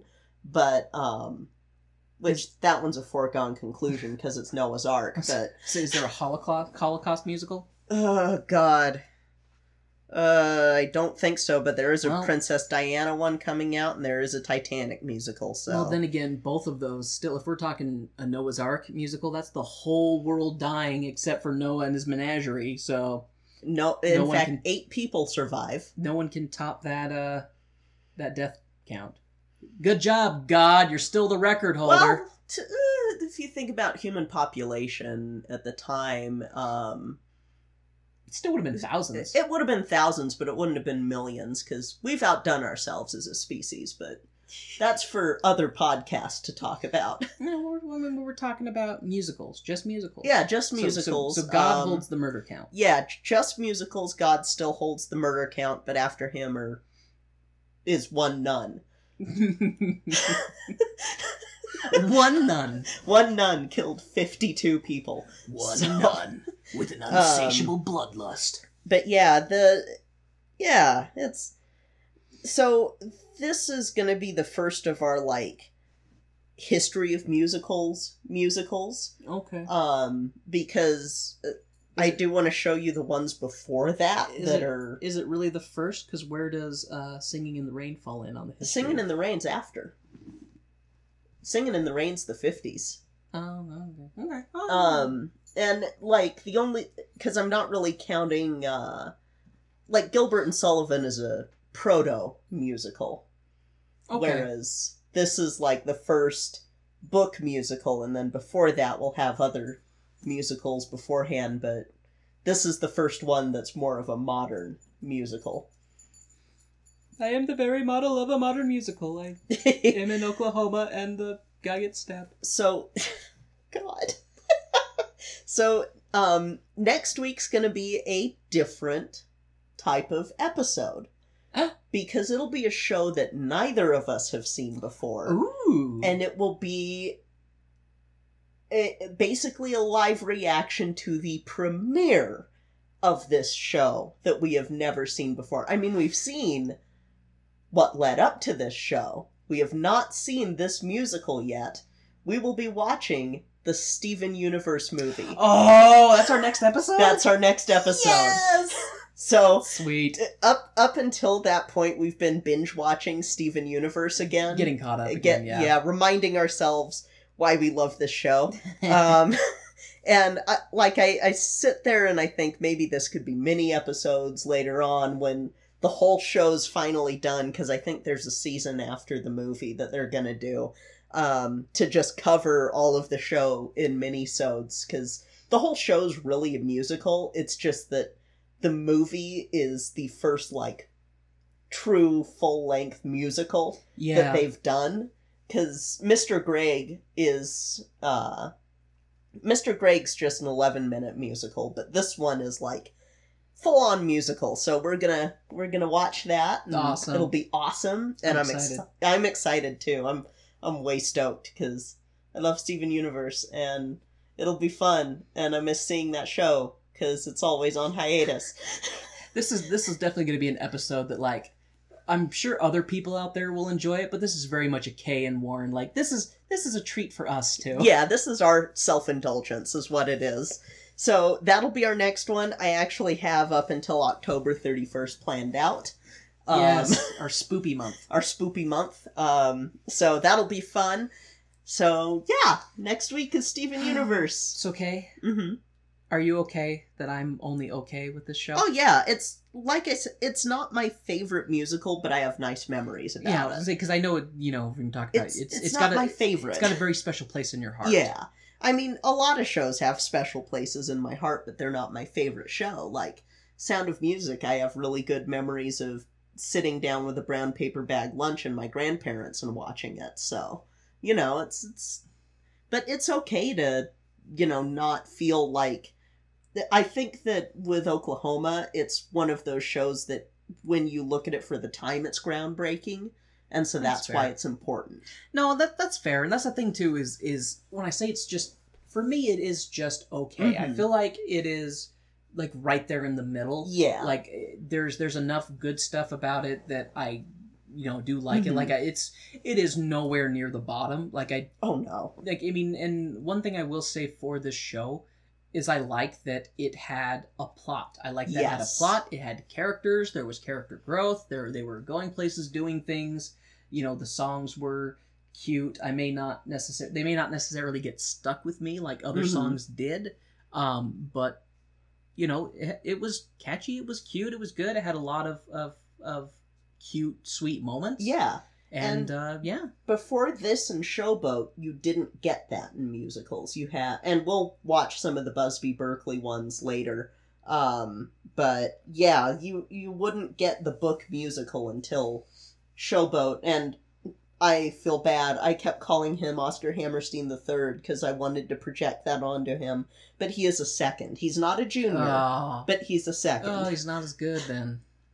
hey, now, but. Your your dad is a second. He's Yeah, not and- a junior. Yeah, and I'm the third. Okay, I mean, fair. bask in my radiant glory. I'm just saying. I'm just saying, with each generation, the awesomeness compounds and it gets greater. Which is why we aren't having biological children because you were the greatest. Oh, if there was a fourth, then his greatness would be so great he would implode upon himself. Exactly. Take all of us with him. Exactly. So that's why we are not reproducing is because we can't we can't have the earth collapse in. In fact, not just the earth, the entire universe collapse in on the awesomeness of Warren the Fourth. it would be the end of all things. It would. It absolutely would It's be. prophesied. It would be the next biggest death count in a musical.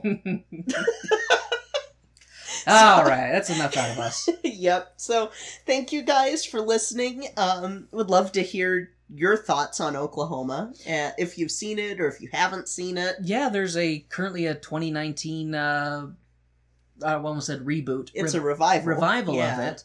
So, I mean, if you've seen that, uh, let us know. You can Let us know. We want to live vicariously through you because Yeah. we can't get out there to see it. Yeah, so. you can reach out to us at uh, Tone Deaf Musical at Gmail, Twitter, and Facebook. Yep. All three of those, all just Tone Deaf Musical. Um, if you want to become part of our prestigious, uh, what's it? Uh, uh, uh, uh, Patreon. I was trying to think of the specific sport. If you want to Oh. be a, if you want to be a crew member or stage crew or producer, if you want to be Or one a of our ticket producers. holder, Yeah, even because ticket holders is just a dollar, Just a and dollar. we we have your eternal. We we give our eternal gratitude. Uh, three dollars, you can get a mention on the show. Five is a mention in a bonus episode, and ten is a mention, a bonus episode, and a special message. Which we're still waiting on a special message. Uh, the our ten dollar patron wants to have us read yet, so Gotcha. that's the only reason we haven't done it yet is because they haven't sent us the reply back yet. Gotcha. So And if you're thinking to yourself, you know, okay, Warren, I like you guys, but I just can't spend any money, that is okay too. Yeah, we that's appreciate fine. you coming back week after week. But if you want to help us out, please, uh, wherever you got this podcast, if you can give us a like and review, if you can share it with friends and family, because Yeah. word of mouth is the best way to help indie podcast um, get bigger. So yep, if you could do that for us, we would greatly appreciate it. And if you want to chat with uh, Kay and I, you can always join us on the Podcast Junkie Discord server, which Kay will have a link in the episode description. And Kay and I are on there, and we have our own channel, and Yeah. it's a fantastic place to to find podcasts that you didn't know you needed, and everybody there is super cool and chill. Yeah, and I kind of want to give a special shout out to one of the shows that we binged in like three days. Oh, we just couldn't stop listening. It's called Girl in Space. Uh, they just finished their first season. Guys, it's so good. Yeah. It's so good, guys. So- So good. so so I'm gonna I'm gonna I'm gonna I'm gonna nerd I'm gonna nerd um not nerd what was I gonna say Uh, Nerdgasm? yeah, I was trying to A think of a di-. Trying to think of a different word, but I'm going to nerdgasm for a moment. So, Girl in Space, um, who, which is done by uh, Sarah Rhea uh, Werner, she is Yes. fantastic. Mhm. Um, I I listened to that first episode of her show and was immediately sucked in and blown Mhm. away, and immediately turned to Kay and was like, "You need to check this out too." And Mhm. Kay and I binged the entire season one, and we are now super excited for season two Yep. and Sarah is a super cool and chill person. Um, and I think everybody should take a look at her show because it Yeah. is- it has inspired me to to try and think of my own audio drama now. Same here, actually. So we, which you know, if we can get enough like reviews and stuff that we get sponsors, we might actually be able to take more time off and do more things podcast wise, like do more audio dramas and stuff. Cause that would be nice. it would be wonderful if we could just do this all the time. Because it's it's way fun. It's it's we have a lot of creative juices, but not enough time. Yep. Time is after us all. There's so little time. We all have so little time. But uh yeah, and um a couple of other shows that I want to give shout outs to. There's uh the Bird Brain podcast, which is just this really insightful, calming show. Um and uh they also have a uh night owl episode that they do every Friday where uh he reads like short stories that he's written or creepy experiences and stuff that are really cool. Um there's Private Island Presents Up All Night, which is a fun Alone in the Dark podcast. Uh, Pomegranates and Pitchforks is a fun history pod. Er, not history, it's horror history. Yeah, horror Like- history. they'll talk about uh, serial killers and, and tragic events, but also give you the history on things like vampires and werewolves. Yeah. So nerds like me enjoy that kind of stuff. Yeah. Uh, there's Ninth World Journal, which, holy crap, that is a good show. Ninth World Journal is another uh, audio drama that's set in um, the Numenera universe, which is like a Dungeons and Dragons style uh, sci-fi universe. Very engaging. Um, It's Mhm. it's another one that I'm always excited for the next episode on. Yeah. And another we- one I would like to give a shout out to is uh, Oz Nine. Oz Nine I listened to before uh, listening to Girl in Space, and Oz Nine is uh, a fun comedic uh, space romp that's Mhm. very. If you like things like Red Dwarf, it's very much in the same vein of Red Dwarf. Yeah. Um, and yeah, so I guess that's Mhm. There's also History on Blast, Oh, which history of we Blast. we we love plugging her every episode because we love we love Hillary and we love History on Blast so much. I want another episode, Hillary. Um, but yeah, it just there's so many great great shows out there. Too many to really name Man, without. Like I've got, I keep discovering new podcasts that I got to listen to, and Yeah. it's pushing my backlog of audiobooks even farther. I I'm just like, know. there's too much media, not enough hours I'm, in the day. I'm still halfway through book two of Wheel of Time, and I'm like, but podcast, yeah, yeah. podcast. Yeah, Your husband wants to talk to you about that, but I don't want to give you any spoilers. I need to I need to be like set down and have my headphones taped to my head. And let's not do that. Actually, that'll pull out all my hair. But yeah. So anyway, jo- feel free to join us on the podcast junkie Discord server because it's way awesome. Um, yeah, we just we love you guys. We love all of the support that we've been getting. Um, with all these shows, we're excited to come back to you next week with another awesome musical. Um, this one will be our first animated musical, which we will be doing more of those in the future. Um, I just want to go through as many live action ones before we do. I think it's fair. But yeah, so that'll be it for this week. I'm Kay, I'm Warren. and this has been Tone Tone Deaf. Deaf.